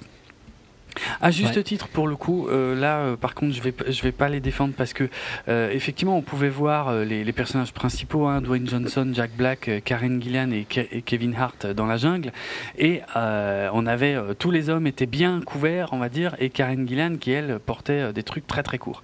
Alors ils avaient dit oui, mais il y, a, il y a une bonne raison, vous verrez tout machin. Bon. J'ai vu le film. Euh, oui, il y a un espèce de vague Il message. y a une justification, on Ouais, c'est vrai qu'il y a une justification, mais on, on va arrêter de se raconter des conneries. Hein. La vérité, c'est que Karen Gillian en t-shirt, euh, c'est quand même très très très joli à regarder, et je pense que c'est quand même globalement pour ça qu'elle a été castée et que et que c'est comme ça dans le film. Hein. Ah, Arrêtons un peu le bullshit, quoi. Euh, donc voilà, ça je tenais quand même à le dire. Mais le film, c'est quand même. euh, Après, je trouve que là où ils ont. Mais pour le coup, euh, c'est vrai que je ne savais pas le concept du jeu vidéo Hmm. avant de voir Ah bon un des derniers trailers, ah, on va dire. ouais. Et je pense que tu vois, ils ont peut-être bien fait de le garder, mais c'est plus justifié du... grâce au concept en fait. Qu'elle oui. soit dans ce petit shirt. Bah oui, voilà, c'est ça. ça. ça... Ouais. ça conforte le cliché et tout ça. Ouais, ouais, ouais, euh, exact. Ah ouais, c'est un film qui joue beaucoup sur les clichés et qui, euh, qui en entretient quelques-uns euh, allègrement, sans, sans trop de problèmes. Mais, mais c'est pas trop grave. Enfin, je- toi et moi, non, ça nous non, a pas. franchement, c'est c'est un des. C'est une des meilleures adaptations de jeux vidéo en Mais fait, dans le sens où ça en est pas une, mais C'est une, une bonne retranscription d'un jeu vidéo, je trouve, Ouais, euh, Ouais, c'est vrai. à, Avec, euh, à l'écran. avec les avatars, avec. euh, c'est. euh, Les NPC qui font des boucles de mais dialogue. ça, c'est trop euh, bon. Alors, y a si plein t'es de joueur, c'est obligé que t'es mort de rire, tu vois. Ben, ouais, ouais, exact. Non, mais c'est des concepts que j'avais déjà vus ailleurs. Tu vois, les, les euh, comment les, euh, Ah, les joueurs. Ah putain, je, je suis en train de chercher NPC en français, je me souviens plus. Bref, les personnages non PNJ. jouables, les PNJ, donc voilà. Ouais, merci. Euh, les PNJ, effectivement, en boucle, on avait déjà vu ça dans Existence de Cronenberg. Euh, les, les avatars, euh, je sais pas, quelque part dans Tron, c'est pareil, tu vois, les, les gens qui se retrouvent finalement piégés dans un jeu vidéo euh, où ils vont devoir lutter contre un truc énorme pour pouvoir en, en ressortir, c'est littéralement Tron, premier du nom, quoi. Euh, mais c'est, enfin, c'est pas un problème, quoi. Ici, adapter ça au concept de Jumanji, mélanger ça avec du Breakfast Club, avec euh, encore une fois des clichés, le jock, le nerd. euh, la fille super intelligente mais hautaine, euh, et puis euh, la pouffe euh, qui pense qu'à se prendre en photo sur Instagram, qui se, Just rolled out of bed euh, après avoir placé, euh, replacé 20 fois. Oui, ouais, c'est ça, c'est ça. Euh, donc c'est tous des clichés ambulants à la Breakfast Club qui se retrouvent collés ensemble, mis à jour pour le. mis à jour pour le coup. Pour Ouais, maintenant. ouais, ouais. Euh, oui, c'est vrai. Et c'est, assez malin d'ailleurs. Euh, c'est plutôt bienvenu. Et euh, voilà, ils se retrouvent collés ensemble. Ils doivent faire un truc à la con. Ils doivent nettoyer un truc dégueulasse, un débarras. Et puis ils retrouvent une vieille console de jeu, Jumanji, puisque le jeu a muté pour s'adapter à l'époque. Et là, ils se retrouvent tous projetés sous, bah, avec une apparence complètement différente, puisque ce sont des avatars. Donc le, le nerd timide qui devient Dwayne Johnson. Et, et Dwayne Johnson, je trouve, le joue super bien, quoi. Ah. Ouais, mais pour le coup, euh, c'est un peu une alchimie qu'ils avaient. Et je trouve que l'alchimie Dwayne Johnson, Kevin Hart fonctionne euh, assez bien. Mhm. Et c'était déjà un petit peu l'alchimie qu'ils avaient dans un truc euh, il y a un an ou deux dont j'avais parlé. euh, Où Dwayne Johnson jouait le geek comptable, pas à l'aise du tout. Et Kevin Hart jouait le- l'espion ultra badass. Ah, ça me dit quelque j'essaie chose. de retrouver le, le film. Ça me dit quelque chose, mais Donc- je l'avais pas vu. Je pense pas, non. Et ici, on est un peu sur la même euh, dynamique, mais ça fonctionne quand même. euh, Ah ouais, ouais, bien, ouais. Central Intelligence. Ok, ok. Ah ouais, la, la pouffe qui se retrouve en, en Jack Black, euh, donc euh, le professeur, cartographe, euh, archéologue, paléontologue, euh, qui sait plein de choses. Euh, la, la nana surdouée, un peu hautaine, bah, c'est, ça devient Karen Gillan, quoi, une espèce de bombe ambulante, euh, super maline et euh, physiquement, euh, en plus, douée de capacités extraordinaires. Et puis le, le jock, le sportif un peu connard, qui lui se retrouve Kevin Hart, quoi. Faire deux, deux feats. hein. Ouais, c'est ça. Il mesure, il mesure trois têtes de moins que, que, que tous les autres personnages. Il est ridicule. Sa façon de parler est ridicule. Tout est ridicule, mais euh, il est là, quoi. Et, et donc voilà, tous ils vont prendre une leçon. On comprend au début du film. Hein, c'est pas, il y a pas de mystère. Euh, ils vont apprendre à, à- à communiquer. Enfin voilà, ouais, c'est comme dit, c'est Breakfast Club mixé avec Tron. euh, et avec des, des, des bouts d'existence et c'est c'est assez cool. Enfin moi je me suis bien Aucun marré. ne va aussi loin que Ah son film d'origine. voilà, oui, c'est vrai, c'est vrai, c'est vrai. Ça, c'est marrant. Et puis voilà, il joue avec les tropes du jeu vidéo, genre euh, le fait qu'il sort l'arme qu'il faut du sac à dos, tu vois, à chaque Oui, fois. c'est vrai. Ça aussi, c'est super marrant. Quoi. Ouais, ouais, ouais. Euh, y, il y a plein de petits trucs comme ça qui sont bien gérés. Ouais, Et si tes joueurs, je pense, vont vraiment te faire rire. euh, ouais, je pense que ça marche. Ça marche grâce à ça parce que si on regarde bien le scénario, il est assez prévisible. Le, le, le méchant, il est ultra cliché. Euh, mais ça marche. Ça marche parce que les interactions. Il marche comme un méchant d'un jeu vidéo de ces années-là. Ah bah oui, en plus, oui, oui, c'est vrai, c'est vrai, quelque part. Ah ouais, et euh, mais c'est vraiment les persos qui fonctionnent, quoi, qui vendent le film en permanence, quoi, et qui font fonctionner après tout, à peu près toutes les scènes. Bon, moi, je trouve que Kevin Hart en fait vraiment des caisses, quoi. Il y a des fois où... Le- En même temps, c'est comme ça qu'il est. Oui, je sais, mais il y a des fois où j'ai trouvé ça un peu lourd, mais dans l'ensemble, ça marche, quoi. Ah, Sur la fin, ils ont quasiment réussi à m'émouvoir, ces cons-là. Euh, je parle, je globalise, hein, pour pas révéler. Mais euh, donc euh, non. J'ai été tellement surpris que ce film ne soit pas de la tour. en Ouais, fait. mais Parce que un peu pareil. le studio a choisi de le dump après Star Wars, Ouais, donc ouais. c'était qu'ils en avaient rien C'est à vrai, foutre. c'est. Et au final, ils s'en sortent. En plus, c'est Ce ça. qui est assez incroyable d'un point de vue box-office. C'est ça, il marche. Ils ont dump le film et ils arrivent à s'en sortir. Ouais, quoi. ouais. Et, et, et je m'attendais à avoir euh, vraiment une grosse daube, et je me suis bien amusé. Pareil. Euh, C'était marrant. Euh, ça joue avec les clichés du jeu vidéo et tout ça. Et ça fonctionne bien, quoi. Mhm. C'est léger. Il n'y a jamais de moment. Je dis pas qu'il n'utilise pas des blagues faciles et tout ça, mais c'est un super bon film popcorn, quoi. Ouais. Ah ouais, ouais, complètement. Complètement. Ah non, mais il y a des clichés, en veux-tu, en voilà, hein, mais, mais ça marche. Tu peux, enfin, moi, je, je peux vraiment pas dire que j'ai passé un mauvais moment. Je me suis marré, euh, visuellement, il y a des trucs sympas, euh, tout- bon, euh, rien d'une originalité folle, mais, euh, mais euh, fun, quoi. Et ça suffit. Ouais, clairement. Et puis, et puis voilà, les levels, tu vois, et tu sens Oui, vraiment le côté. vrai. Level fonctionne super Ouais, bien aussi. euh. C'est vrai. Je sais pas, c'est, ça, ça, ça, ça marche bien. J'ai trouvé que euh, dans les persos intéressants, celui de Jack Black est, est bien. Elle, euh, oui, c'est un peu cliché, tu vois, comme euh, elle évolue, euh, mais Non, mais il joue bien. mais ça Il- marche. Il, garde bien en fait Ouais. le style de la fille, tu trouves pas Mais oui, mais c'est ça, c'est pour ça, c'est pour ça qu'ils m'ont un peu tous surpris. Et, et moi, je dirais The Rock euh, en premier, euh, parce que tu reconnais quand même les, les, les- les- les personnages, les, les- les adolescents qui sont, qui sont là derrière, quoi. Et, et ça fonctionne. Clairement. Il y a pas, pas en permanence, Non, pas mais à des temps, moments, ça revient Ouais, et ça. euh, tu, euh, c'est bien fait. Ouais. Alors tout ça est coécrit et, euh, et réalisé par Jake Kasdan. Juste pour le mentionner, c'est le fils de Lawrence Kasdan, hein, qui était euh, scénariste euh, connu pour l'Empire contre-attaque, euh, Les Aventuriers de l'Arche perdue, Le Retour du Jedi, et qui avait même Qui bossé. est, hein, pour info. Pardon? T'as dit qui était, hein. il est pas mort. Oui, enfin c'est des vieux films, c'est pour ça. Oui, mais c'est Ouais. vrai qu'il a bossé aussi sur Le Réveil de la Force. Et qui bosse sur Solo. hein. Ouais, a priori, euh, un peu sur euh, le, le- le spin-off euh, solo. Ouais, bon, ça, on en reparlera. Mais ça, c'est une surprise, en fait, ouais, effectivement, pour le coup. Parce que je m'attendais aussi à, de la dope. Après, je, euh, je n'ai. Je n'ai pas regardé l'original en boucle quand j'étais euh, quand j'étais jeune. Je l'avais vu, j'en avais gardé un super bon souvenir, mais c'est vrai que j'avais quasiment jamais cherché à le revoir. Euh, donc au moins il n'y avait pas trop ce poids-là, mais en tout cas, euh, ouais, non, c'est vrai que je m'attendais pas à un truc fou et en fait je me suis bien amusé. Et putain, j'en demandais Mm. pas plus, quoi. Clairement. Mais en fait, c'est un réal euh, que je pense pas vraiment, mais qui a fait deux trois comédies que j'ai bien aimé. Euh, Sextape avec euh, Jason Segel et euh, Cameron Diaz, Bad Teacher aussi avec Cameron Diaz, Ouais.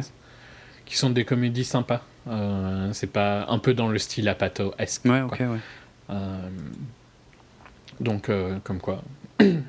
Mais vraiment, entre le studio qui décide d'abandonner le film en sortant après Star Wars et euh, le, le bad buzz euh, Mm. qui, euh, qui l'entourait au début de ces annonces, je m'attendais vraiment à de la merde et j'ai été agréablement Ah ouais. surpris. Quoi. Pareil. Et je suis content qu'il fonctionne. Oui. Je suis content qu'il arrive, je dirais pas à tenir tête à Star Wars, on est quand même dans deux gammes différentes, mais qu'il ne se fasse pas massacrer Mm. Ouais, par Star Wars. il arrive à exister malgré Star Wars, ouais. Voilà. Mm. Et ça fait plaisir parce que c'est largement un meilleur moment au ciné que Star Ah Wars. ouais, ça je suis bien d'accord. Ah ouais, ouais, euh, comme divertissement familial de fin C'est d'année. punchy, Ouais. euh, ça fonctionne. C'est Mm. c'est pas c'est pas si nul que ça dans les blagues quoi. Oui, il y a quelques blagues faciles avec euh, un peu euh, avec des pénis et tout ça. Ah oui, clairement, ouais, ouais. Ah, c'est très con, hein, c'est très, Mais- très bas du front parfois. c'est très hein, con, ouais. mais ça va quoi. Oui. C'est pas. un- Je sais pas, il les mérite presque, même ces, ces blagues fou- pourries. Ouais, ça va, ouais. Mm, c'est vrai. T'as pas l'impression qu'il les enchaîne trop et tout ça? T'as l'impression que c'est Mm. bien, bien distribué tout au long du truc? Ouais. Euh, ouais, puis voilà. Ça, fonctionne vraiment bien. Bon Ouais, ouais. petit film d'action, euh, aventure. Euh, je vais juste mentionner un petit point noir euh, lié à la version française du film. Alors, sans révéler les tenants et les aboutissants de la scène, euh, il y a une scène. Je pense qu'il fonctionne beaucoup mieux en VO, euh, où justement tout repose sur le dialogue, en fait, où on est censé comparer la façon de parler dans les années 90 des jeunes et la façon de parler maintenant. Et celui Mhm. qui a adapté ça en français n'a clairement pas connu les années 90. C'est une catastrophe. Parce que j'ai senti qu'il y avait un malaise pendant la scène. Je me disais, pourquoi les personnages le regardent comme ça? C'est bizarre, tu vois? Et, et- et j'ai- et quand j'ai Mhm. compris où il voulait en venir, je me suis dit, ok, c'est une catastrophe. C'est hyper mal traduit, c'est hyper mal adapté. Ça fonctionne pas du tout. Et, il, il n'utilise quasiment pas d'expression en fait des années 90 et, et l'une des seules que j'ai retenues euh, euh, Cindy Crawford. c'est oui alors ça, ouais ça ça va mais c'est pas dans la façon de parler tu vois Ouais, non, mais non. ça ça va ça ça marche parce que c'est le seul lien Voilà. que tu Voilà. qui est juste. mais euh, quand il essaye de, de baser ça plutôt sur des, des expressions des façons Ouais, de parler c'est catastrophique c'est pas du tout comme ça qu'on parlait dans les années 90 Euh, honte honte honte honte totale franchement sur les gens qui font ce travail là parce que c'est pas croyable de pas se documenter un tout petit peu quoi pour ça marche pas à ce point franchement c'est ça m'a choqué quoi Ça fonctionne bien en VO, c'est marrant. Il utilise vraiment des Ouais. expressions. Je ne saurais pas te dire les Mm, expressions, mais tu, je me, genre, je me rappelle pas spécifiquement, mais tu sens que c'est des vieilles expressions euh, qu'on n'utilise plus. Ok, quoi. ok. Alors qu'en français, je... Il y a un autre truc marrant d'ailleurs, où à un moment, euh, Ouais.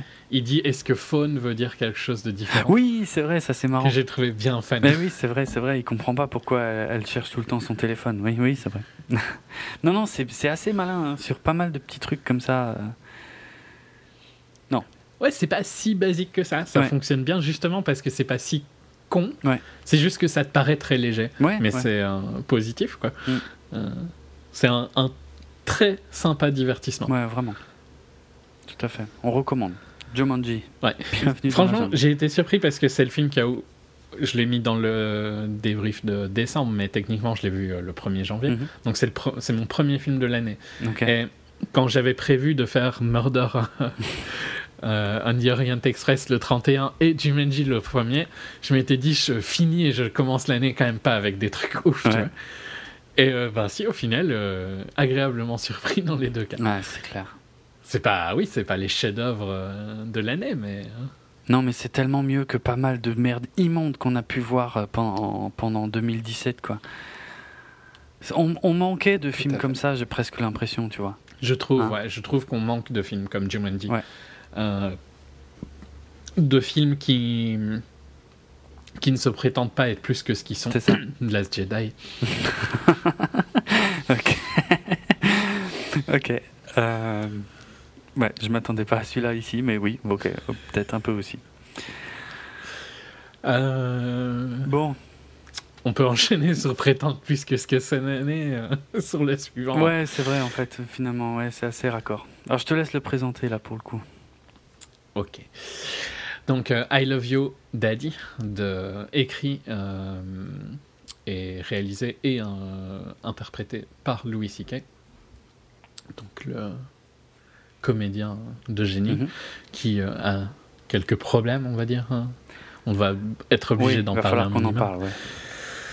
Euh, et euh, entouré d'un cast relativement intéressant. Donc, euh, Chloé Grace Moretz qui joue sa fille, Mm. Pamela Adlon, John Malkovich, Rose Byrne, Charlie Day, euh, Helen Hunt, et puis quelques autres Ouais. euh, Hélène, moins connus. Hélène Hunt que j'avais pas vu depuis une éternité sur un écran. Euh, ça m'a fait super plaisir de la voir, même si elle est pas ultra présente non plus. hein. Euh, mais j'adore, euh, j'adore Charlie Day. Euh, puis, enfin, tous les acteurs sont, sont intéressants. Pamela Adlon, qui était dans que les gens connaissent peut-être de Californication. Ouais, où probablement. elle avait un gros rôle. Mm. Elle, était, elle est aussi dans Louis pour le Oui, coup. oui, euh, collaboratrice régulière de Louis C.K. et euh, que j'adore totalement. Et qui, qui, Très très sympa. ouais, bah, qui est, qui, joue un peu toujours le même personnage, hein, par contre. Un petit peu, Ouais. ouais, ouais. Mais euh, Pas un range énorme. non, non. Mais elle est, elle est, elle est toujours géniale ici, y compris. John Malkovich hein, aussi. Fait toujours plaisir de le voir. Ouais. Euh, par quoi commence-t-on? Je, je dis de quoi ça parle vite fait. hein, I Love You Daddy. hein, et puis Ouais. on parlera de la polémique. Ouais. Donc euh, on suit la vie de Glenn Toffer, donc interprété par C.K., euh, qui est un producteur euh, connu et qui a du succès de télévision, Mm. donc qui produit et qui écrit des séries. Euh, et euh, sa relation avec sa fille, donc euh, interprétée par Chloé Grace Moretz, qui a 17 ans, et ses tentatives de ne pas la laisser faire certaines choses. Ouais. Enfin, on, Notamment. on comprend dès On peut le dire on- ou pas, je pense. Oui, oui, on peut le dire. hein. De toute façon, c'est le thème du film. Mais, mais on comprend, en, en tout cas, dès le début du film, qu'il a, il a pas une influence énorme sur euh, ce que fait sa fille, quoi, puisque beaucoup de gens lui Ouais. reprochent dès le début du film. Hmm. Et il, il va essayer de qu'elle ne qu'elle ne sorte pas avec euh, donc euh, un vieux réalisateur donc interprété par Malkovich Ouais. euh, qui est également son réalisateur favori il y a un poster de lui énorme dans le bureau de Oui. de Siquet Euh, qui est donc bien plus âgé hein, qui a euh, 50 ans de plus que, que sa fille Mm. Et donc il va essayer de contrôler un peu ça, mais voilà, c'est, ça va être le sujet. Euh, on est clairement sur un style de ciné un peu Woody Allen-esque, euh, sur, un, sur une période de Woody Allen, la période de Manhattan et tout ça. Donc euh, c'est filmé en noir et blanc, hein, euh, sur du film et tout ça. C'est très D'accord. classique comme style de cinéma. Mm. Mais avant de parler du film, bah, on va revenir sur euh, Siquet, je pense. Bah, on, on- enfin, on va peut-être, euh, je sais pas, boucler la critique du film parce que finalement, c'est presque pas le plus intéressant. Ouais, ok, si tu veux, Euh, si tu veux. Parce que, euh, ouais, euh, comment, euh, j'adore, euh, j'ai vu quelques, quelques spectacles de Louis C.K., j'adore, il me fait mourir de rire. Sa série, Louis, est, super intéressante aussi, hein, je l'ai découvert grâce à toi. Et là, je trouve que dans ce film, il, il montre pas une capacité de, de changement, on va dire, extraordinaire par rapport au format. Parce que si ces filles dans la série télé avaient été un peu plus âgées, il aurait pu raconter strictement la même histoire, quasiment avec les mêmes acteurs aussi. Euh, je veux dire, lui, là, euh, il a beau jouer un, un scénariste de série télé, franchement, je vois strictement le même perso. Producteur, même. Ou producteur, ouais. Je vois le même perso que dans sa série. Euh, Pamela Adlon, elle, Il joue de la même voilà, manière. il joue exactement de la même manière. Et j'aime beaucoup hein, sa façon de jouer, j'aime beaucoup Mhm. ses mimiques, j'aime beaucoup ses regards. Quand il regarde au ciel, euh, parce qu'il fait ça tout le temps, euh, quand les gens lui parlent, ça, me fait, ça me fait bien marrer. Mais euh, sur, sur un long métrage, ça fonctionne un peu moins bien. Je trouve que les toutes. C'est un peu long. C'est, il y a long. 30 minutes de trop. Ouais, ouais. Euh, la deuxième partie fonctionne quand même beaucoup moins bien que la ouais, première. voilà, c'est ça, c'est clair. Ça, ça dure deux heures et c'est. Ouais, la deuxième partie, c'est bon, on a compris, quoi. Qui veut pas que sa fille euh, fréquente de Malkovich. Euh, et ça tourne quand même pas mal. Et on l'a compris, en même temps, il se passe rien. Et c'est ça. Il y a ça. un côté inactif. ouais. Euh, euh, Il n'y a pas de structure à la deuxième partie du non, film, je trouve. non, ouais, exactement, exactement. Alors, par contre, toutes les scènes avec Charlie Day, surtout dans la première partie où il est un peu plus présent, euh, me font mourir de rire parce que le- Ouais, il est il en fait des caisses et les dialogues qui qui qui qui, qui dit, enfin, sont, sont assez énormes euh, parfois, assez atroces aussi. Et, et, euh, mais c'est très drôle, quoi, de jouer là-dessus. Enfin, c'est un c'est un style d'humour, ouais, très, très Woody Allen, effectivement, où finalement le plus drôle de la bande n'est pas forcément Louis C.K., où il a écrit parfois des meilleurs dialogues pour les autres. Et lui, en fait, se Mm. contente d'être là au milieu et d'être celui qui est un peu choqué, surpris, euh, machin, un peu le, le pilier, on va dire, la, la base de référence du film, celui qui dit tout le temps aux autres non, mais attends, tais-toi, machin, ou... mais qui est pas très convaincant non plus, quoi, qui, qui arrive pas à arrêter les autres, sa fille y compris. Oui, je dirais pas pas convaincant, mais pas efficace. Pas efficace, ouais, non, voilà. Mieux. ouais. Pas Euh, efficace. Mais j'ai pas passé un mauvais moment parce que voilà, je reconnais les hommages et que j'aime bien Sikem, mais euh, c'est obligé de parler du problème. Oui, le oui. sujet du film est vraiment pas facile par rapport à l'époque. Euh, non. En dehors de ce qui s'est passé avec Louis, euh, dont on parlera après, Mm.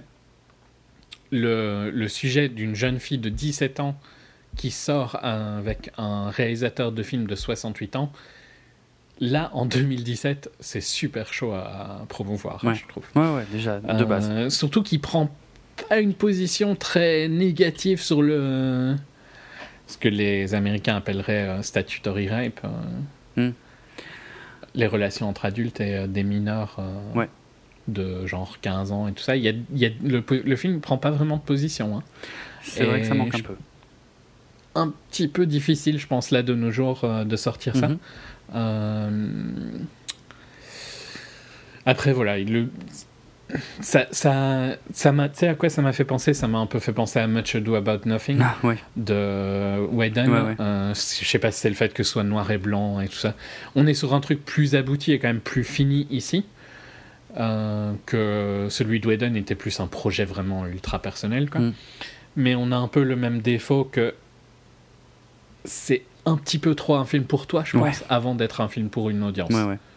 Ouais, clairement.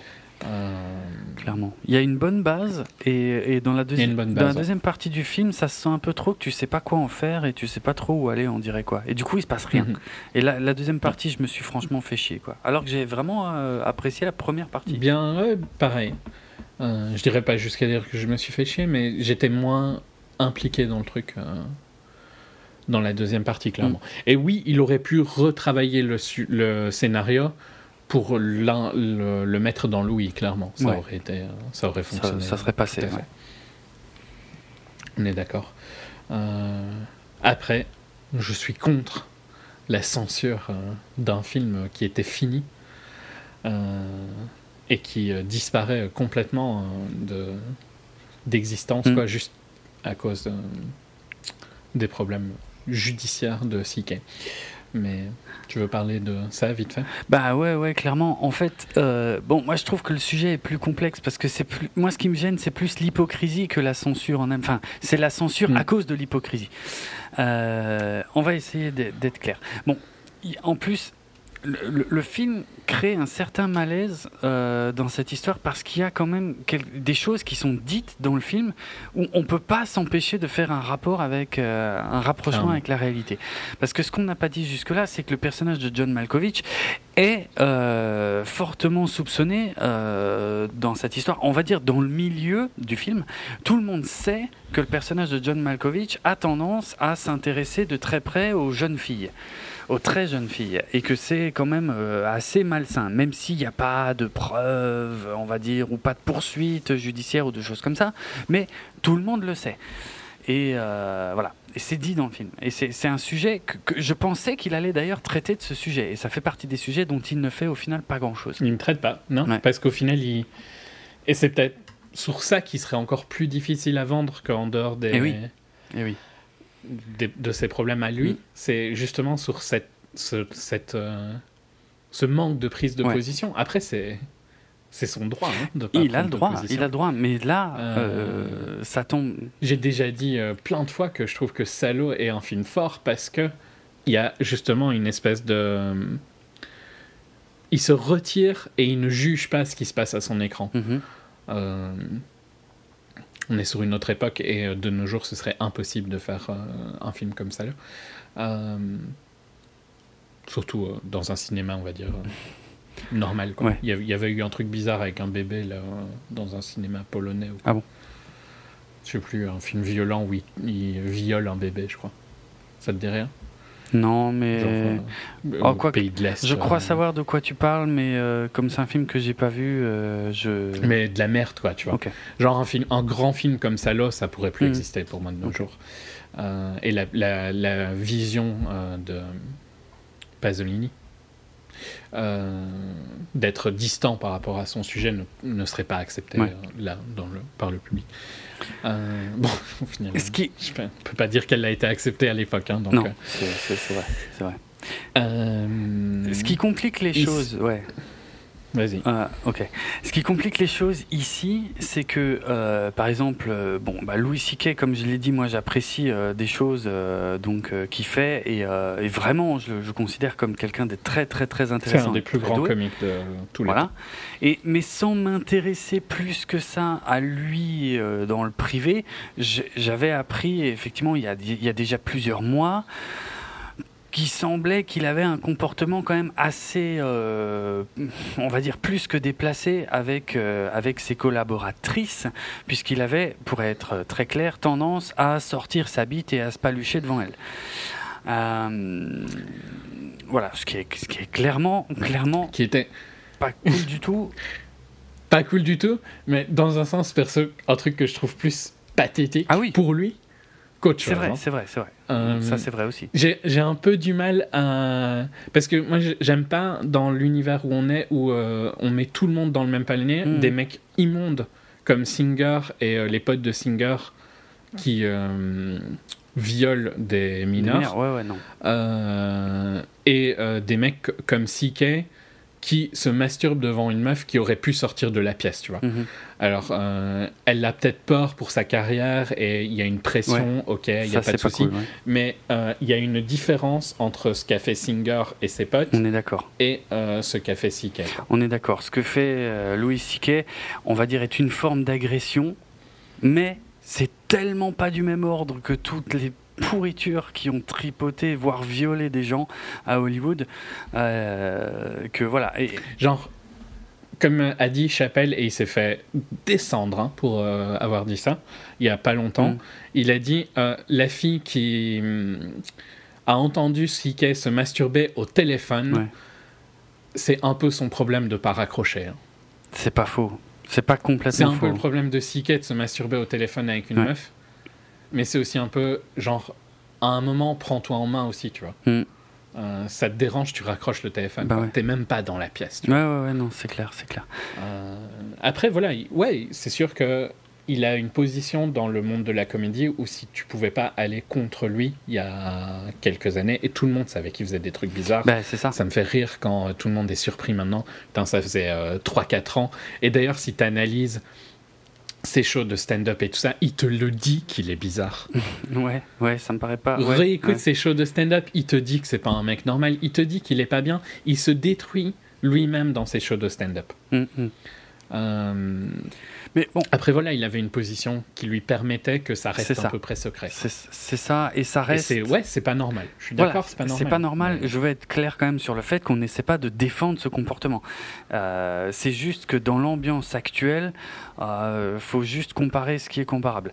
Mais en, en aucun cas on défend ce genre de pratique, hein, jamais de la vie. C'est clair.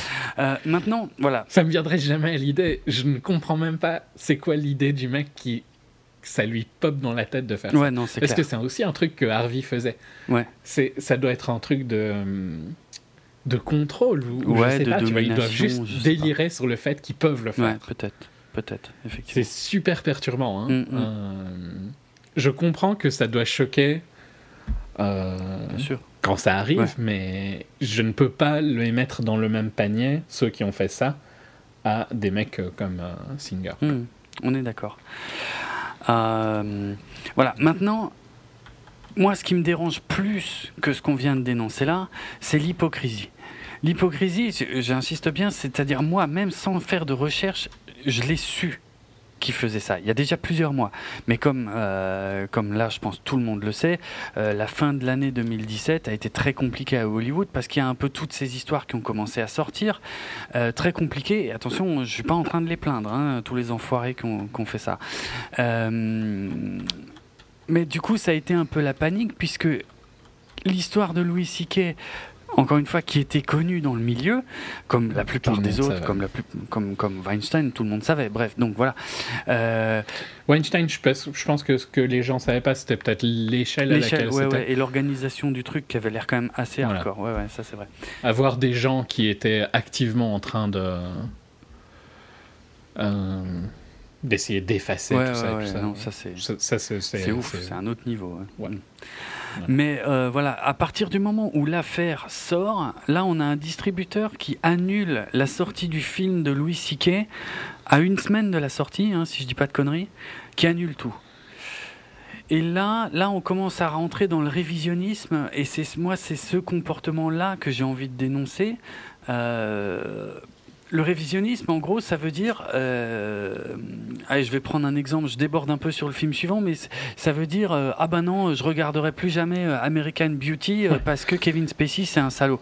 Bah oui, Kevin Spacey c'est un salaud, mais American Beauty ça reste un putain de film de malade qui est extraordinaire quoi. Il faut arrêter le révisionnisme du truc. Je veux dire, j'essaye pas de défendre Hitler parce qu'il était peintre, tu vois. Je veux dire, il faut pas tout mélanger. Mais, mais euh, euh, non, mais je, sais, c'est un parallèle bizarre, mais, mais ça revient un peu au même. Et, et, et- et je voudrais pas qu'on m'accuse de ça. Pour info, Mais- euh, dans, euh, Oui.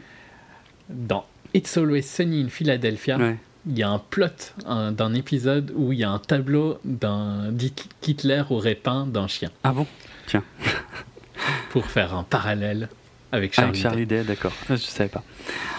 Euh, mais voilà, ce que, ce que j'aime pas, c'est de dire. euh, ah, Comme dit, je, vais- je vais le formuler de façon beaucoup plus simple.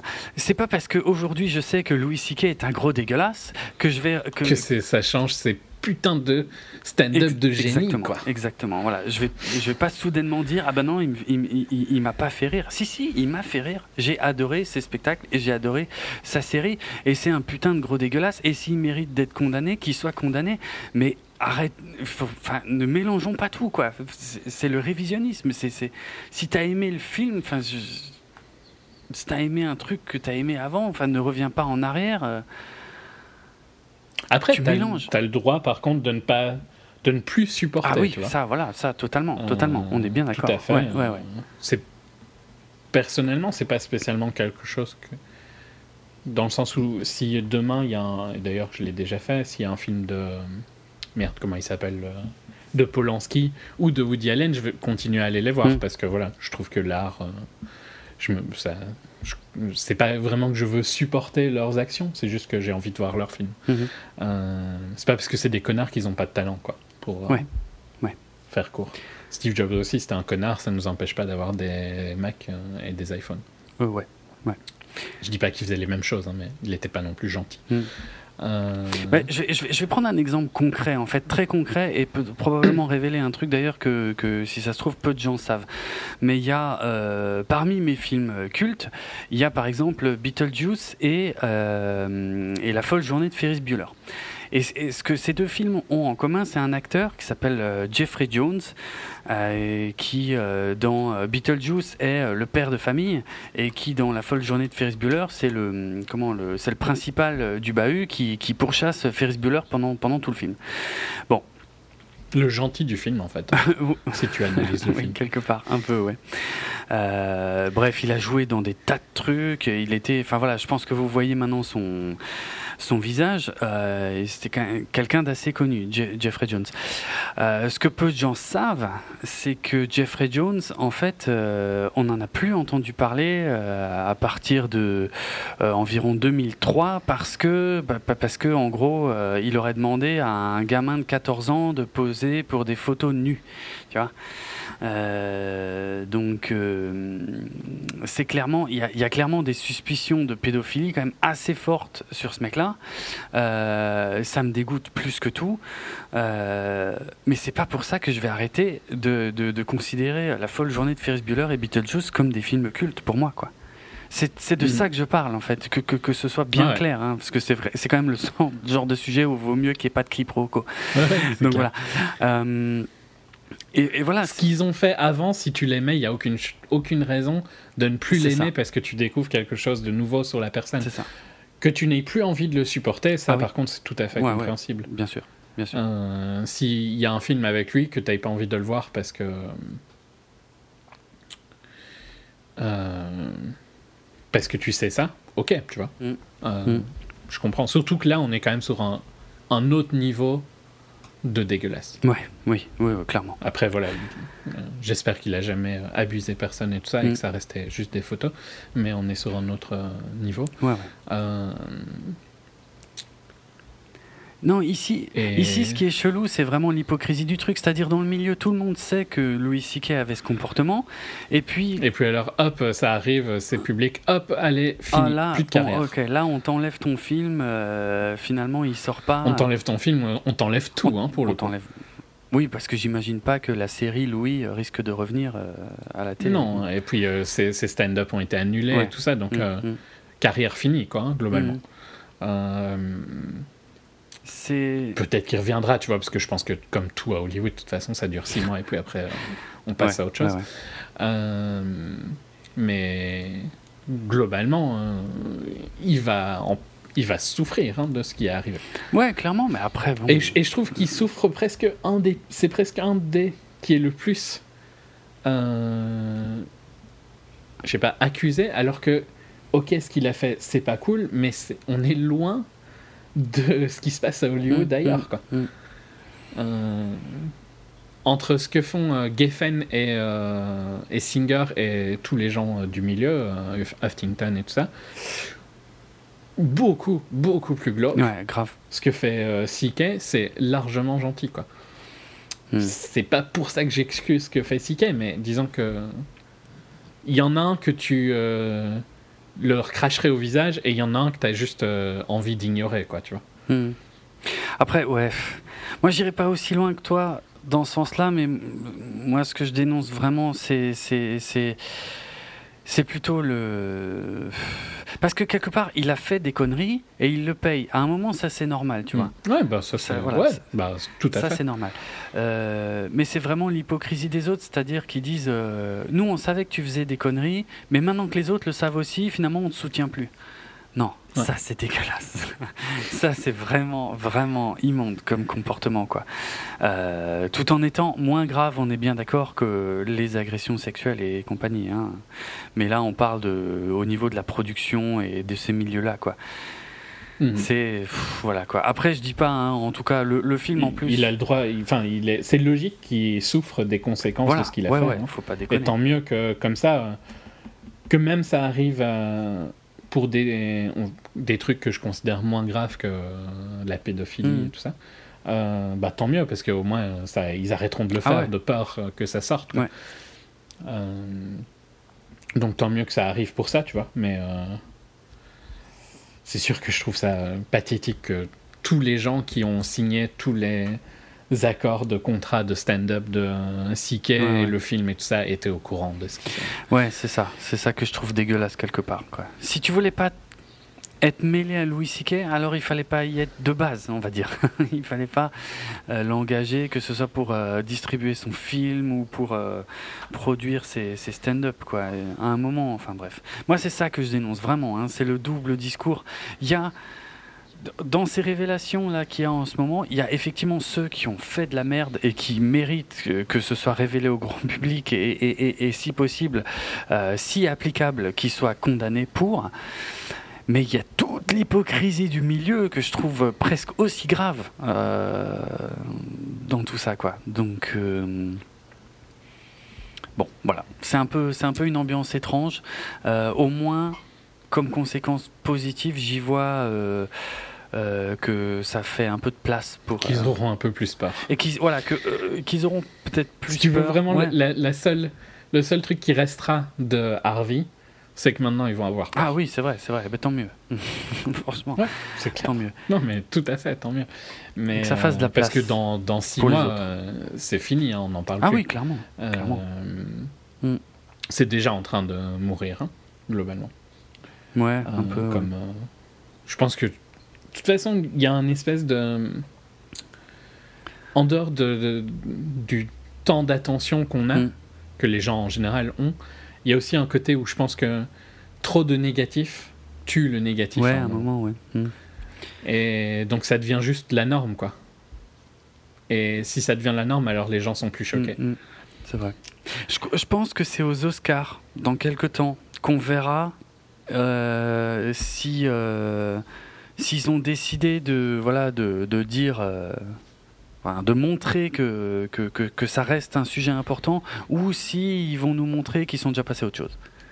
Ça va être un indicateur, je pense, assez. Bon, c'est les Oscars en général qui seront passés à autre chose. hein. Ouais, c'est Ils vont risque. pas être négatifs sur leur milieu. Ouais, mais. Ce serait choquant. Je serais choqué s'ils le font. Mais s'ils le font, tant mieux. hein. Ça montrerait une énorme ouverture de Mm. l'académie. Mm. Mais je le vois pas venir, perso. Ouais. Euh, Bon, pour revenir sur le film, globalement, c'est finalement c'est quelque chose de très étrange, tu vois. Le thème qu'il a dans son film par rapport à ce qu'on savait de lui et que le, et le fait qu'en plus il prenne pas vraiment position, ça rendait quand même la sortie du truc très très compliqué dans le dans le climat impossible actuel. pour Ouais, moi. ça Ouais, c'est vrai. je trouve. Ça, c'est c'est vrai. Et je veux dire, euh, aujourd'hui, il faut pas oublier que hum, on attaque les gens euh, qui ont fait de la merde, mais on attaque parfois à juste titre aussi ceux qui choisissent de s'associer avec eux. Donc je peux comprendre que certains choisissent de retirer leur bille, quoi. Mais encore une fois, ça dépend, ça dépend de la façon dont c'est fait. Euh, si tu sais et que tu retires tes billes, là tu prends un peu les gens pour des cons. Si tu savais pas Mm. et que tu retires tu- tes billes, Comme. Mm. Euh, Je reviens sur Singer, mais comme. euh, c'est Sony. Pour le biopic de. Ah, de, de Freddie, Freddie, Mercury, ouais, ouais, non, mais c'est clair. Ça- Là, c'est juste du pathétique de chez pathétique. Ah ouais, non, mais là. Tout ouais. le monde sait que c'est une grosse merde, euh, Singer. C'est pas, euh, on en a déjà parlé pour Apocalypse et ça Ouais. fait super longtemps que c'est connu. Ouais, et là, on parle de trucs beaucoup plus glauques et que quand ça sortira, parce que ça va vraiment faire mal dans le sens où je pense que quand t'es sur un truc, un cercle de personnes qui font des trucs dégueulasses, quand le premier tombe, les autres vont tomber à la suite. Mhm. Euh, et tant que ça, ça maintient, et ils arrivent à peu près à le maintenir pour le moment, euh, c'est, ça reste caché, même si c'est un truc connu, quoi, tu vois. Ouais. Mais quand le premier va tomber, ça va faire mal. Et euh, Sony était au courant de ça. Tout le monde Mais est au courant sûr, de ça. Tout sûr. le monde est au courant qu'ils font des trucs super glauques avec euh, tous leurs potes. Et donc, là, c'est juste pathétique, tu vois, parce que il, ça, il- ça a été connu que ça allait être la prochaine euh, cible, c'était Singer, à juste Mhm. titre, hein, clairement. Euh, et donc Sony euh, a essayé vite fait de se débarrasser du truc, quoi. T'avais qu'à pas le signer à la base. hein. C'est ça. Alors je vais quand même, je vais quand même traduire pour ceux qui n'auraient pas du tout suivi l'affaire. C'est que Brian Singer, donc réalisateur de, de la plupart des, des films X-Men et, euh, et ben justement on avait bon et de Superman Returns et de je ne sais quoi, euh, on avait appris justement euh, plus ou moins avant, un peu avant la sortie d'X-Men Apocalypse, que qu'il y avait des accusations de viol de la part de, de mineurs. Donc quand même des trucs super graves. C'est pour ça que voilà, ça date pas d'hier, on le savait. Et effectivement, comme tu le dis, Sony l'a quand même embauché pour euh, s'occuper du biopic de Freddie Mercury qui est en cours de tournage. Et, euh, et, et comme par hasard, à partir du moment où tu as tous ces scandales qui commencent à éclater à Hollywood, soi-disant, Brian Singer, euh, c'était, je crois que c'était suite à Problème familial. Thanksgiving. Ouais, mais je crois qu'il était parti, il était rentré chez lui pour il Thanksgiving. Et, et il n'est pas revenu sur le tournage. Alors, comme Sony euh, ne comprenait pas pourquoi Brian Singer ne revenait pas, euh, ils ont décidé de le virer du biopic de Freddie Mercury. Euh, je ne sais même pas s'il est remplacé euh, d'ailleurs pour l'instant. Et euh, voilà, mais pas tout ça c'est de l'hypocrisie à mort, on est d'accord quoi. C'est pas du tout ça la vraie histoire, hein. c'est clairement parce que Sony veut pas que son film soit associé à- au nom de Brian Singer. Mais comme tu le dis très justement, ça c'était au moment de le signer sur le film qu'il fallait réfléchir à ça quoi. Parce que vous nous prenez pour des cons là. C'est là, c'est clair. Euh, C'est là pour le coup, euh, je pourrais, je dirais pas que ça change la qualité de certains des films que Singer a Mhm. fait. Euh, C'est pas, euh, je vais juste préciser, c'est pas Sony, hein, c'est la Fox. c'est la Fox. Ouais, c'est la Fox. Je, je sais pas pourquoi j'ai dit ça. C'est la Fox, comme Désolé. les films X-Men d'ailleurs, du coup, c'est la Fox. Et, et- Ouais. et il se pourrait que les négociations de rachat par Disney de la Fox aient eu aussi un impact là-dedans. hein. Parce qu'à un moment, je Mm. pense que Disney veut se débarrasser de toute cette merde. Euh, veut pas être associé à ça non plus, ce qui est, le- ce qui est normal. Logique, Ouais, ouais, ouais. tout à fait. Euh, je, ouais, je pense que essayer, essayer de nettoyer tes placards, fallait peut-être, surtout quand tu le savais depuis si longtemps, Mais et oui. que c'est pas des trucs faciles, quoi. C'est pas, c'est pas des petites choses où ah, peut-être que c'est arrivé, mais euh, on n'est pas sûr. euh, et même si, est-ce que c'était vraiment grave si ça arrive? Quand ce sera découvert, ce qui est très probable qui est arrivé, Mhm. ce sera pas une petite news, quoi. Ce sera un gros truc Ouais, euh, ouais.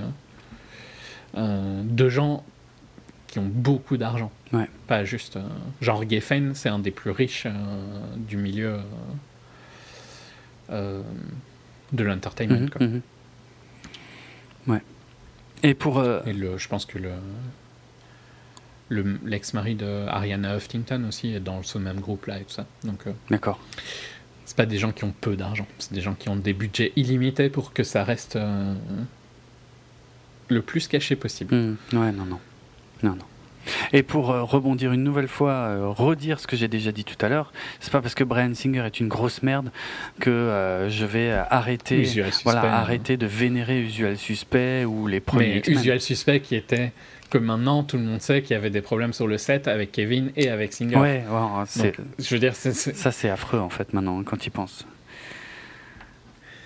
Ça te fait. ça fait combien de temps quoi, que Usual Suspect est sorti? Ils Ouais. ont tous les deux eu une carrière énorme à Hollywood. Mm, mm. C'est vrai. Donc, euh, j'aime pas. euh, la- je- je comprends que la Fox le vire, mais t'avais qu'à pas l'engager dès le début. Surtout que franchement, il fait plus rien depuis super longtemps. c'est clair. C'est clair. Pour être pragmatique, en plus, tu pourrais dire que t'as engagé un loser. Euh, mm.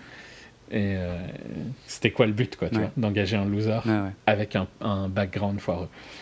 Clairement.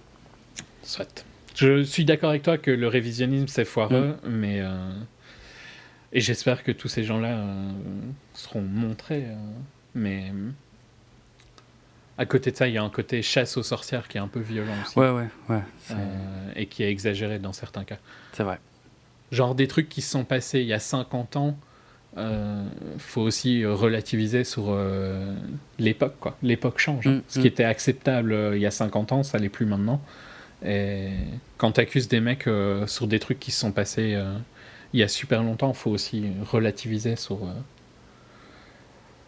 sur la génération où c'était. Ouais, je suis d'accord. Je sais pas, dans le cas de Dustin Hoffman, peut-être. Ouais, je pense.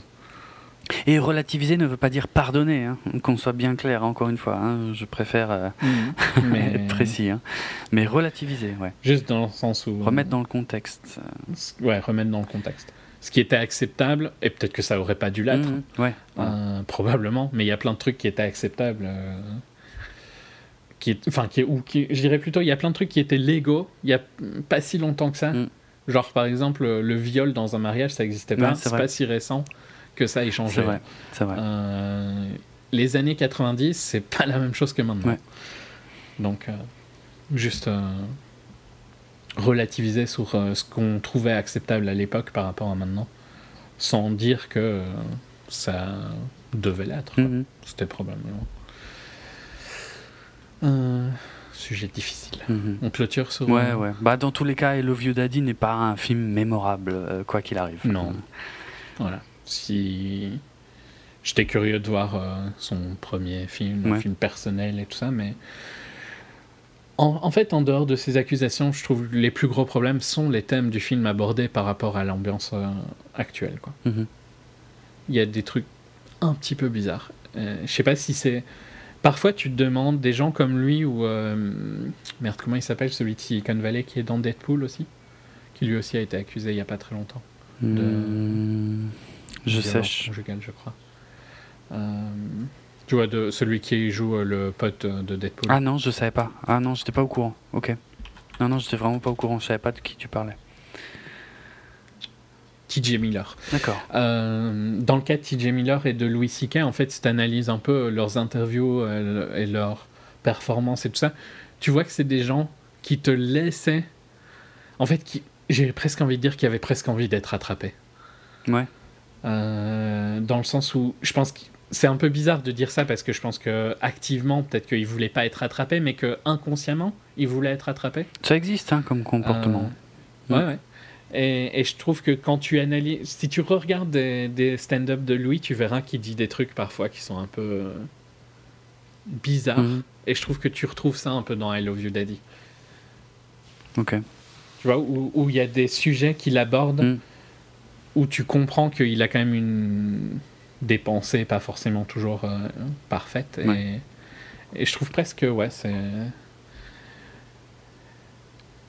en fait, dans le cas de il a souvent dit que il avait genre euh, ses 15 minutes et tout ça.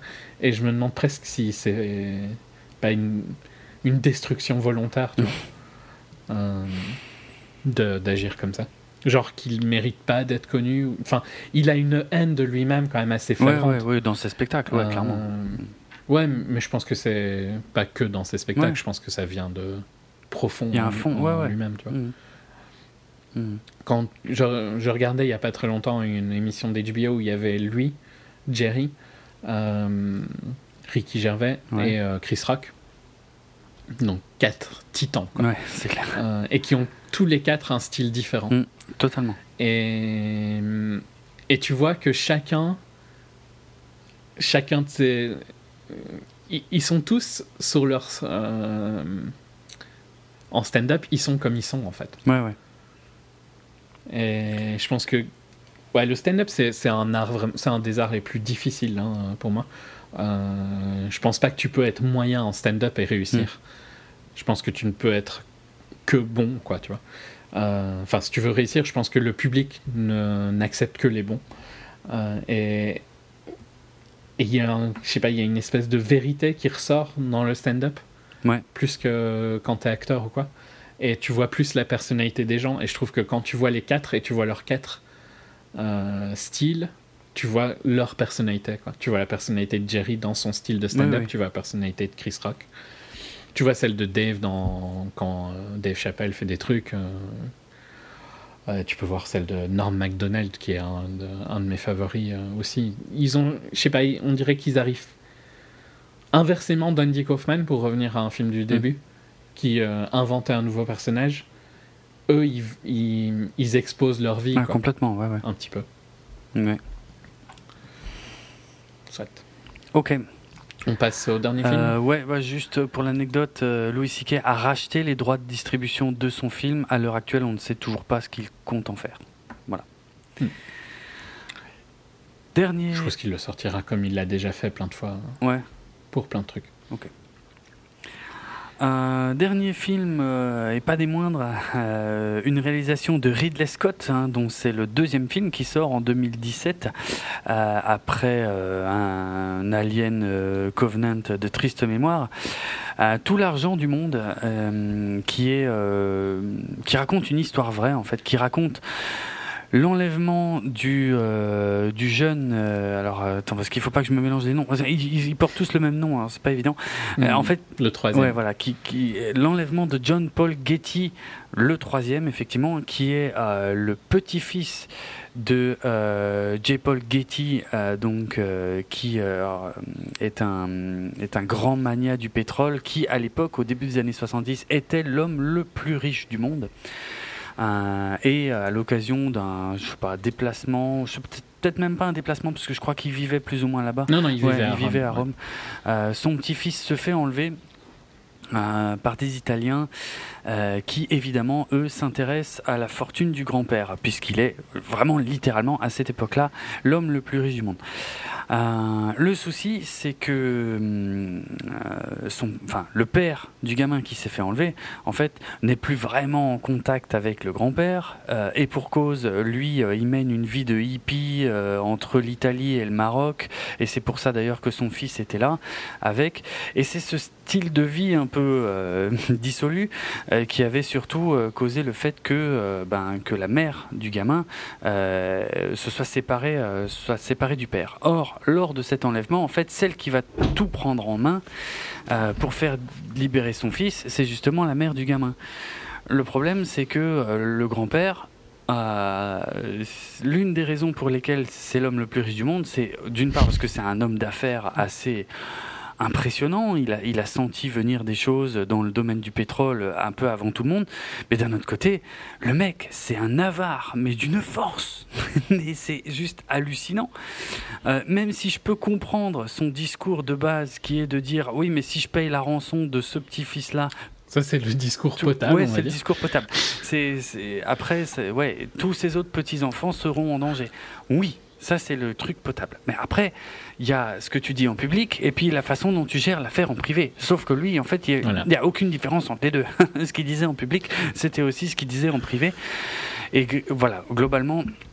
C'est ce que nous raconte ce film euh, avec euh, donc euh, Michelle Williams qui joue le rôle de la mère, un poil plus expressif que d'habitude, mais pas trop. Hein Marc, ouais. Non, mais je trouve qu'elle. Enfin, moi, je l'ai Elle est pas mal. Non, non, elle est, elle est, elle est bien. Elle est bien. Je, je, je me moque un peu, mais elle, est bien. Et ça va, ça, ça va bien avec le rôle. De toute façon, il n'y a, a pas de souci. Mark Wahlberg qui joue le rôle de Fletcher Chase, qui, euh, qui était en fait un mec qui travaillait pour euh, le, le vieux Getty en fait, et qui était un ancien agent de la CIA. Donc euh, globalement un, un habitué des négociations que le vieux Getty a mis sur l'affaire, mais je sais pas trop pourquoi. Plus j'y réfléchis, moins je sais pourquoi. Si, à la base, c'était pour qu'il récupère le gamin gratuitement, quoi, en gros. C'était ça l'idée. On a Romain Duris. En dépensant le moins Ouais, possible. c'est ça. Ah, C'est ça.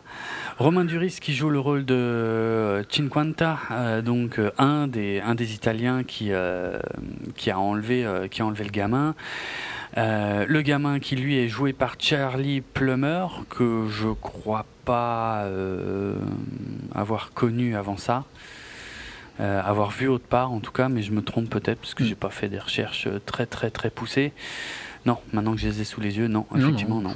Je pense que je, je l'ai pas vu, non, euh, et à l'origine, euh, Kevin Spacey devait jouer, enfin a joué le rôle euh, du vieux Gaty. Euh, alors ce qui déjà de base est un peu surprenant parce qu'il n'a pas du tout l'âge requis pour le rôle, il est entre guillemets trop jeune. Euh, et donc c'était sous un lourd maquillage en fait qu'on avait découvert euh, Kevin Spacey euh, ben, dans, les premières bandes annonces du film, quoi, dans, dans le rôle du vieux Getty qui veut qui veut rien lâcher, même si la vie de son petit-fils est en danger. Euh, le scandale euh, donc euh, dont on a déjà longuement parlé là à l'instant est passé par là. Et en dernière minute en fait ben la production du film alors je parle au sens large parce que je sais pas du tout qui a pris la décision si c'est le studio ou Ridley Scott a décidé de remplacer Kevin Spacey donc qui avait tourné toutes ces scènes hein, y compris celles avec les autres acteurs. Ils ont décidé euh, de recaster à quoi? Un mois, deux mois de la sortie du film? Ils ont, ils ont reshot Ils ont retourné en voilà, fin novembre. fin novembre. C'est hallucinant. Ouais, c'est clair, c'est complètement dingue. Pour un film qui sortait fin décembre, ils ont retourné toutes les scènes de Kevin Spacey fin novembre, donc seulement un mois avant, euh, en le remplaçant par euh, Christopher Plummer, donc un acteur qui, de une, a le bon âge pour jouer le rôle, pas besoin d'un gros maquillage sur la tronche, et en plus, bon, c'est un, très grand acteur euh, avec une longue carrière euh, dont le talent est plus à, discuter, on va dire. Euh, et moi, ce qui m'a le plus claqué à la tronche quand j'ai vu ce film, c'est d'une part, le film est bien. Ridley Scott en a encore un tout petit peu sous le coude, et franchement, on n'y croyait plus. Et de deux, euh, des- l'un des plus gros points forts de son film, c'est justement Christopher Plummer dans le rôle du vieux Getty. Quoi. Comment ils ont fait? C'est Comment ils ont fait pour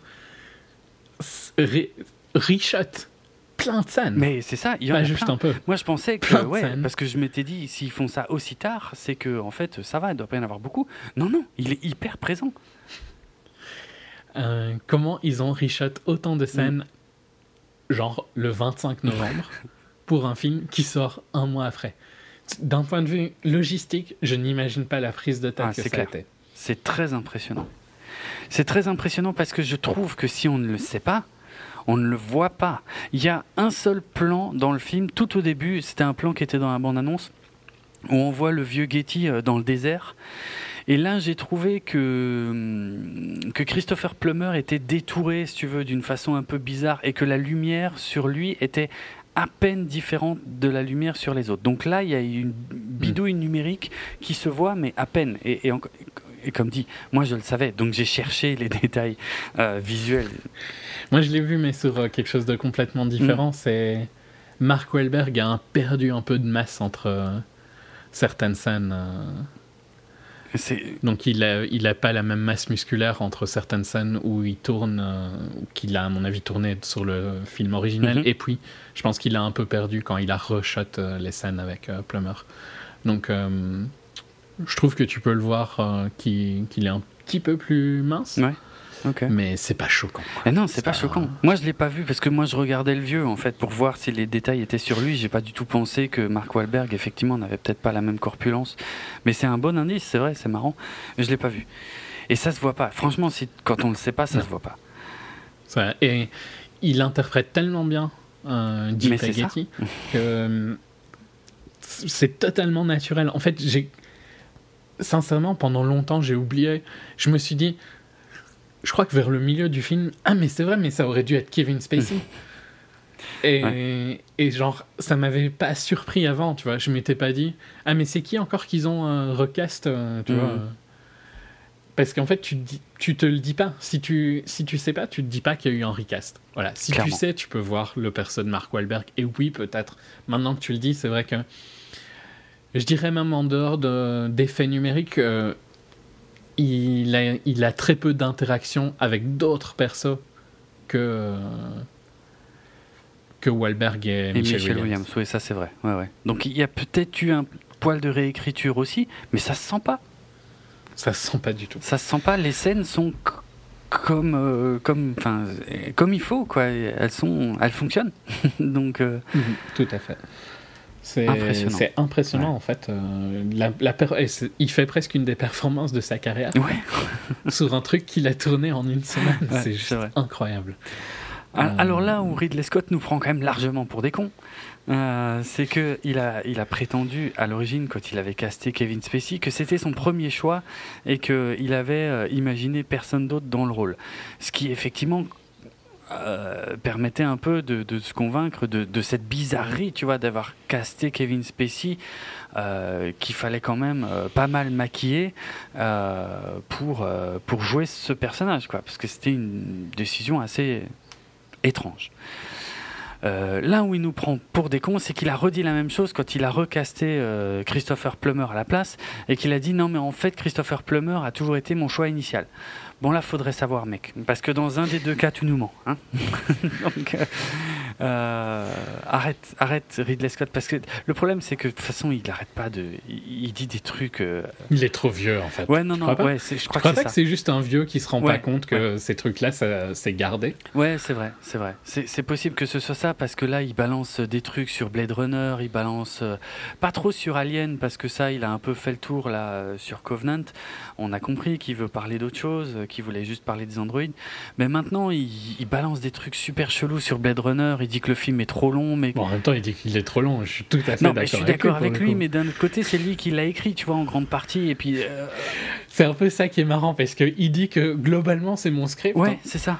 mais il est trop long. Mais je comprends pas quel message il essaie de nous faire passer. Euh, Mais en fait, réimagine que c'est juste un grand-père un peu sénile. en Ouais, fait, je- hein, mais je crois que c'est ça, et ça- c'est beaucoup plus logique. Malheureusement, c'est un peu triste, hein, mais c'est Ouais, ça mais passe mieux comme ça, ouais. tu comprends plus, je trouve, si tu, si tu te dis ça. Et franchement, comme grand-père sénile arriver à faire The Martian et All the Money in the World, c'est déjà pas mal. Mais grave, franchement, euh, ce film m'a tenu en haleine. C'est un, c'est un thriller. Ça dure super longtemps en ouais, ouais, c'est vrai, c'est assez long. Il y a- c'est un thriller où il n'y a pas d'enquête et il n'y a pas de scène d'action non plus. Et pourtant, j'étais dedans, mais du Et tu A sais, à Z. enfin, après peut-être que toi tu sais pas, Non, mais moi je savais pas. moi j'aime bien les histoires des manias industriels et tout ça, donc je connaissais l'histoire de, je vais dire Paolo hein, pour ouais, simplifier. ouais, oui, le jeune, ouais. Euh, Ah, moi je savais pas du tout comment ça donc je sais ce qui se passe à la fin, Ouais. tu vois, je sais ce qui lui est arrivé après, Ouais.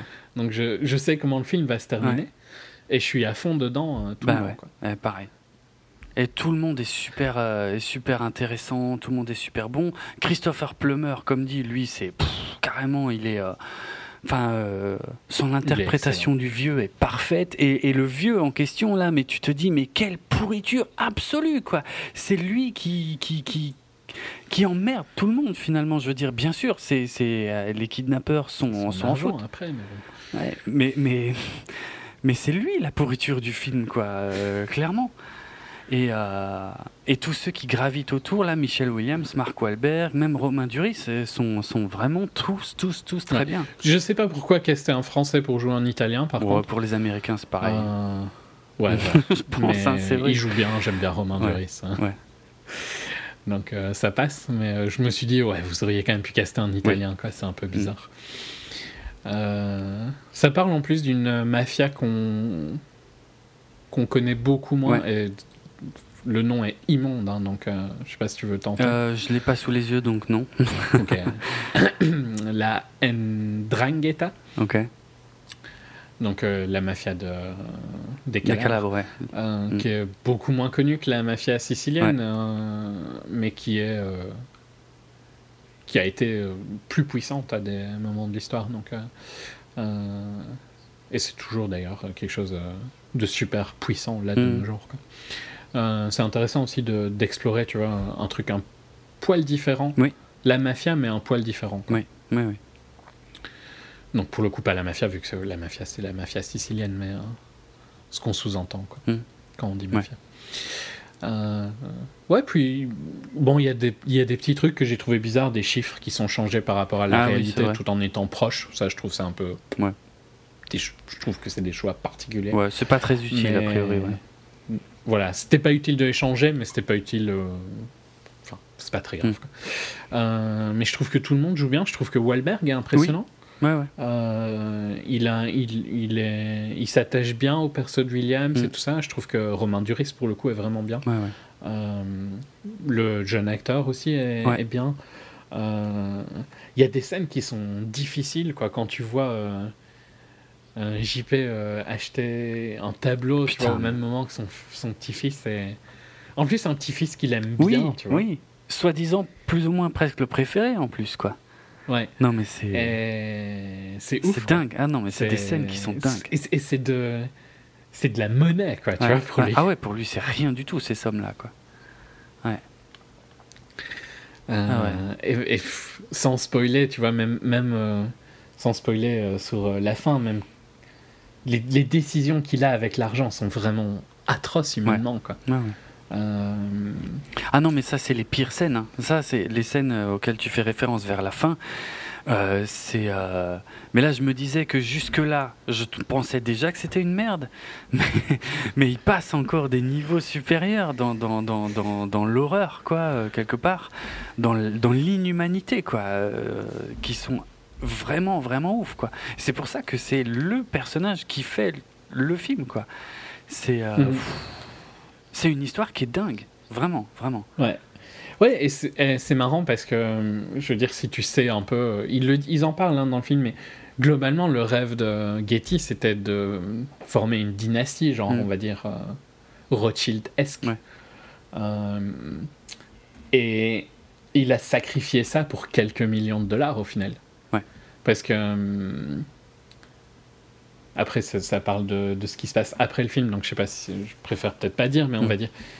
Getty, ce n'est. ce- Il y a toujours des trucs Getty, hein. Il y a Getty Images et tout ça, ça fait, ça fait partie de ses héritiers. Ah putain, j'avais pas fait le Mais- lien. Excellent. ok.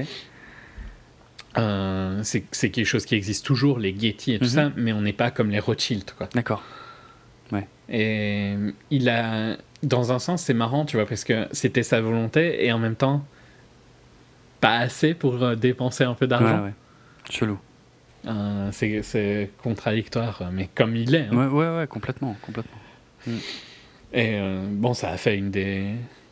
Dans les points positifs de son avarice, ça a fait une des plus belles collections d'art Oui. au monde hein, aussi. Oui, c'est vrai. C'est vrai. Donc c'est toujours spécial. Mais il y a des anecdotes dans le film comme la, la boîte de téléphone qui existait vraiment dans sa maison. hein. Ouais, putain. Mais ça, c'est Donc, tellement euh, avare, quoi.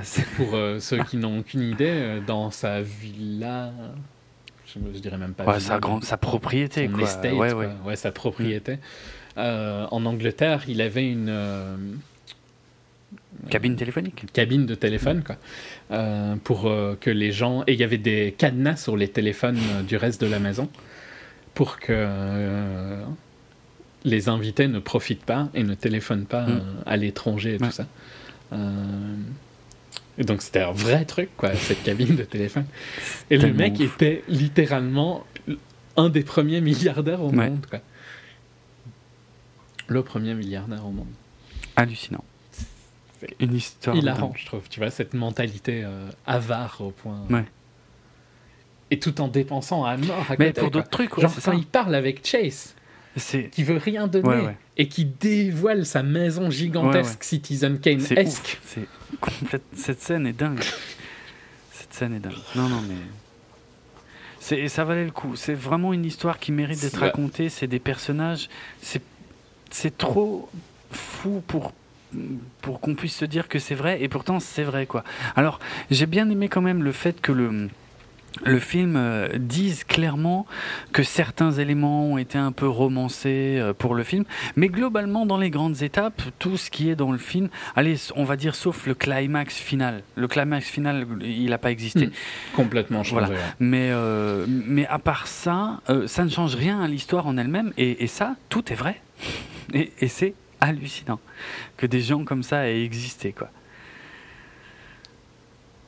Et voilà. C'est- un bon film. ouais, c'est incroyable. Ouais, non, c'est un très bon Ouais. film et ce qu'il a changé ou n'est pas choquant. Oui, à part le, le- globalement, c'est le climax le plus différent.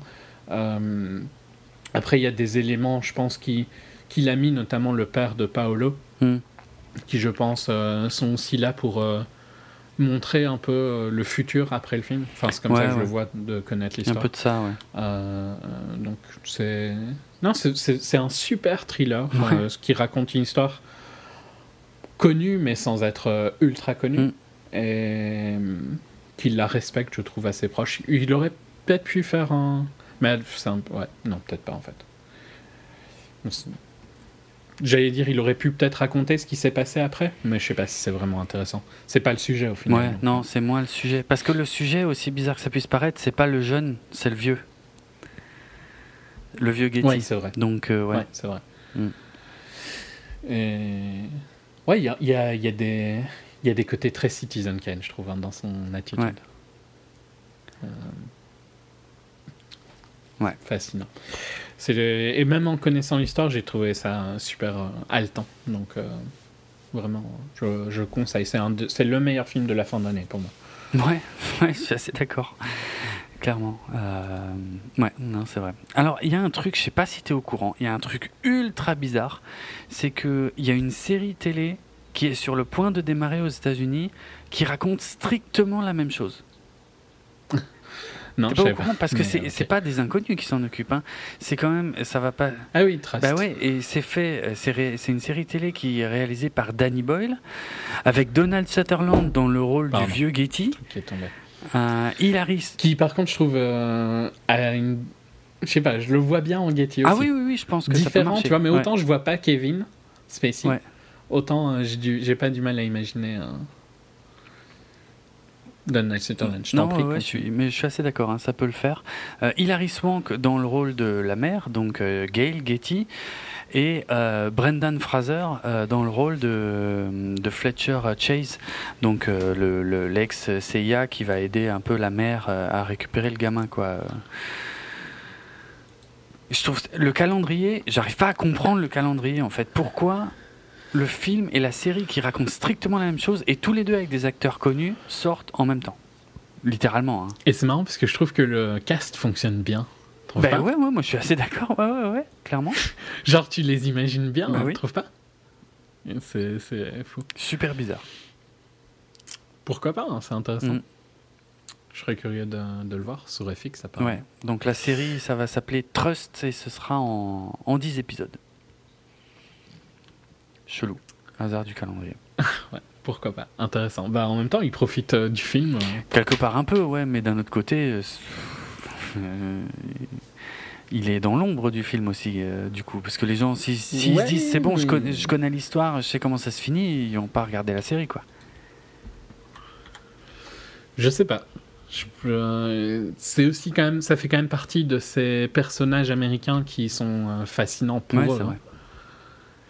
Hein. Euh, et il y a un peu eu le même cas avec euh, OJ, hein, où il y a eu deux trucs sur OJ. euh, Ouais, assez proche. Ouais, c'est vrai. C'est vrai. Donc euh, il y a parfois des, des trucs bizarres comme ça où euh, quelqu'un a la même idée au même moment. Mm. Ouais. Et-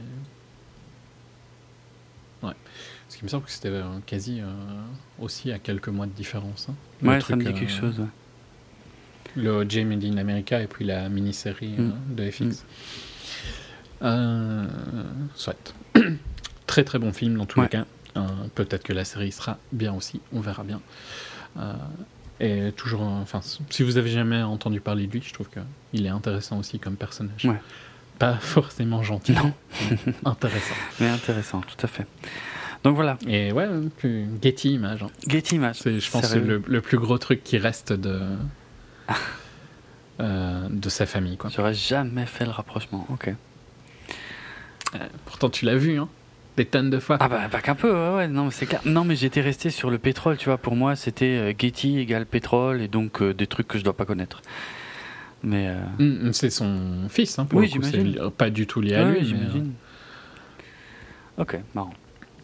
Bon voilà, tout l'argent du monde de Ridley Scott, euh, une bonne surprise euh, pour d'autres raisons que celles qu'on a énoncées sur les films précédents, mais je suis content. Je suis content qu'on ait fini l'année avec quelques trucs sympas quoi. C'est, clair, ça a, ça a bien clôturé. euh, Ouais. Et je suis content qu'un truc comme ceci, qui aurait pu être foireux avec le recasting et tout mm. ça, bah, au final, euh, s'en sort super Ouais. bien. Donc, euh, ça fait plaisir.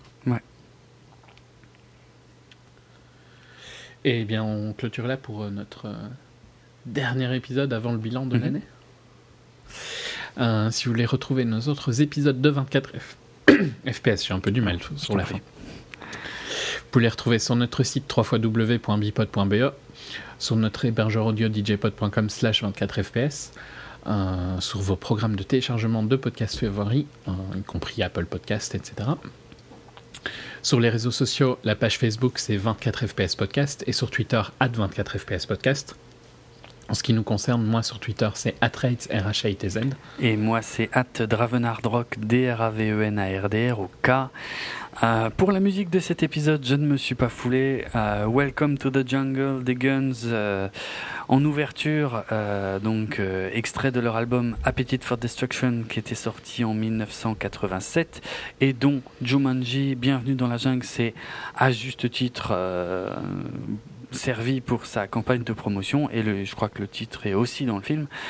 Euh, et on clôture euh, sans grande surprise non plus euh, avec un autre classique dans un genre un peu différent puisque c'est le titre Man on the Moon de REM justement le titre qui figurait dans le dans le film hein, Man on the Moon euh, dont euh, REM avait signé euh, une partie de la bande originale mais sachant que c'est un morceau de toute façon qu'ils avaient écrit en s'inspirant de la vie d'Andy Kaufman et en gros, l'explication du titre, pour ceux qui se sont, comme moi, peut-être toujours demandé pourquoi un film sur euh, Andy Kaufman s'appelait Man on the Moon, euh, bah, a priori, je, je pense que c'est à cause de cette chanson. Euh, donc, puisque lorsqu'Andy Kaufman était décédé en 1984, euh, il y, y a des gens qui pensaient que c'était faux, en fait, que c'était une mise en scène, que c'était un peu le gag ultime d'Andy Kaufman, et donc on, on pourrait, euh, voilà, on pourrait rapprocher ça. Il y, a tou- il y a toujours des gens, hein. Oui, oui. parce qu'il y a pas longtemps, il y a Oui, un mec qui a dit, euh, genre son, son beau-frère ou un truc comme ça. Ouais. Ou Peut-être pas son beau-frère, je sais pas s'il a été marié. Enfin, quelqu'un lié à lui euh, a dit non, mais il est toujours vivant et tout ça. Ouais, ok. Bon, sur, Il vit avec elle, lui, Voilà. euh, sur la même île Et Tupac, quoi. Et, et les autres, ouais, c'est clair. Donc voilà, euh, théorie, euh, comment, de, de conspiration, un peu comme euh, ces gens qui ne croient pas qu'on a envoyé euh, des hommes sur la Lune. Voilà, voilà le rapprochement, pourquoi euh, le morceau et le film s'appellent Man on the Moon.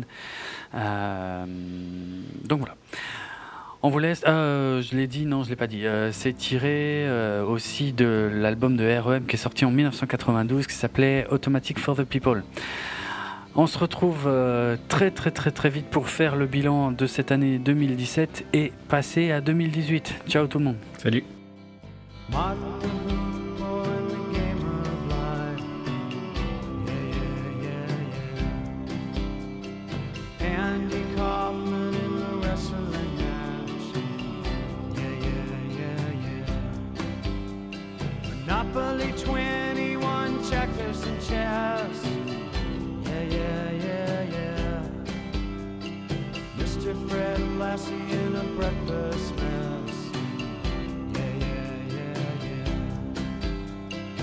Let's play Twister, let's play Risk. Yeah, yeah, yeah. I'll see you in heaven if you make the list. Yeah, yeah, yeah, yeah. Now, Andy, did you hear about this one? Tell me, are you locked in the punch? Are you goofing on Elvis baby? Are we losing touch?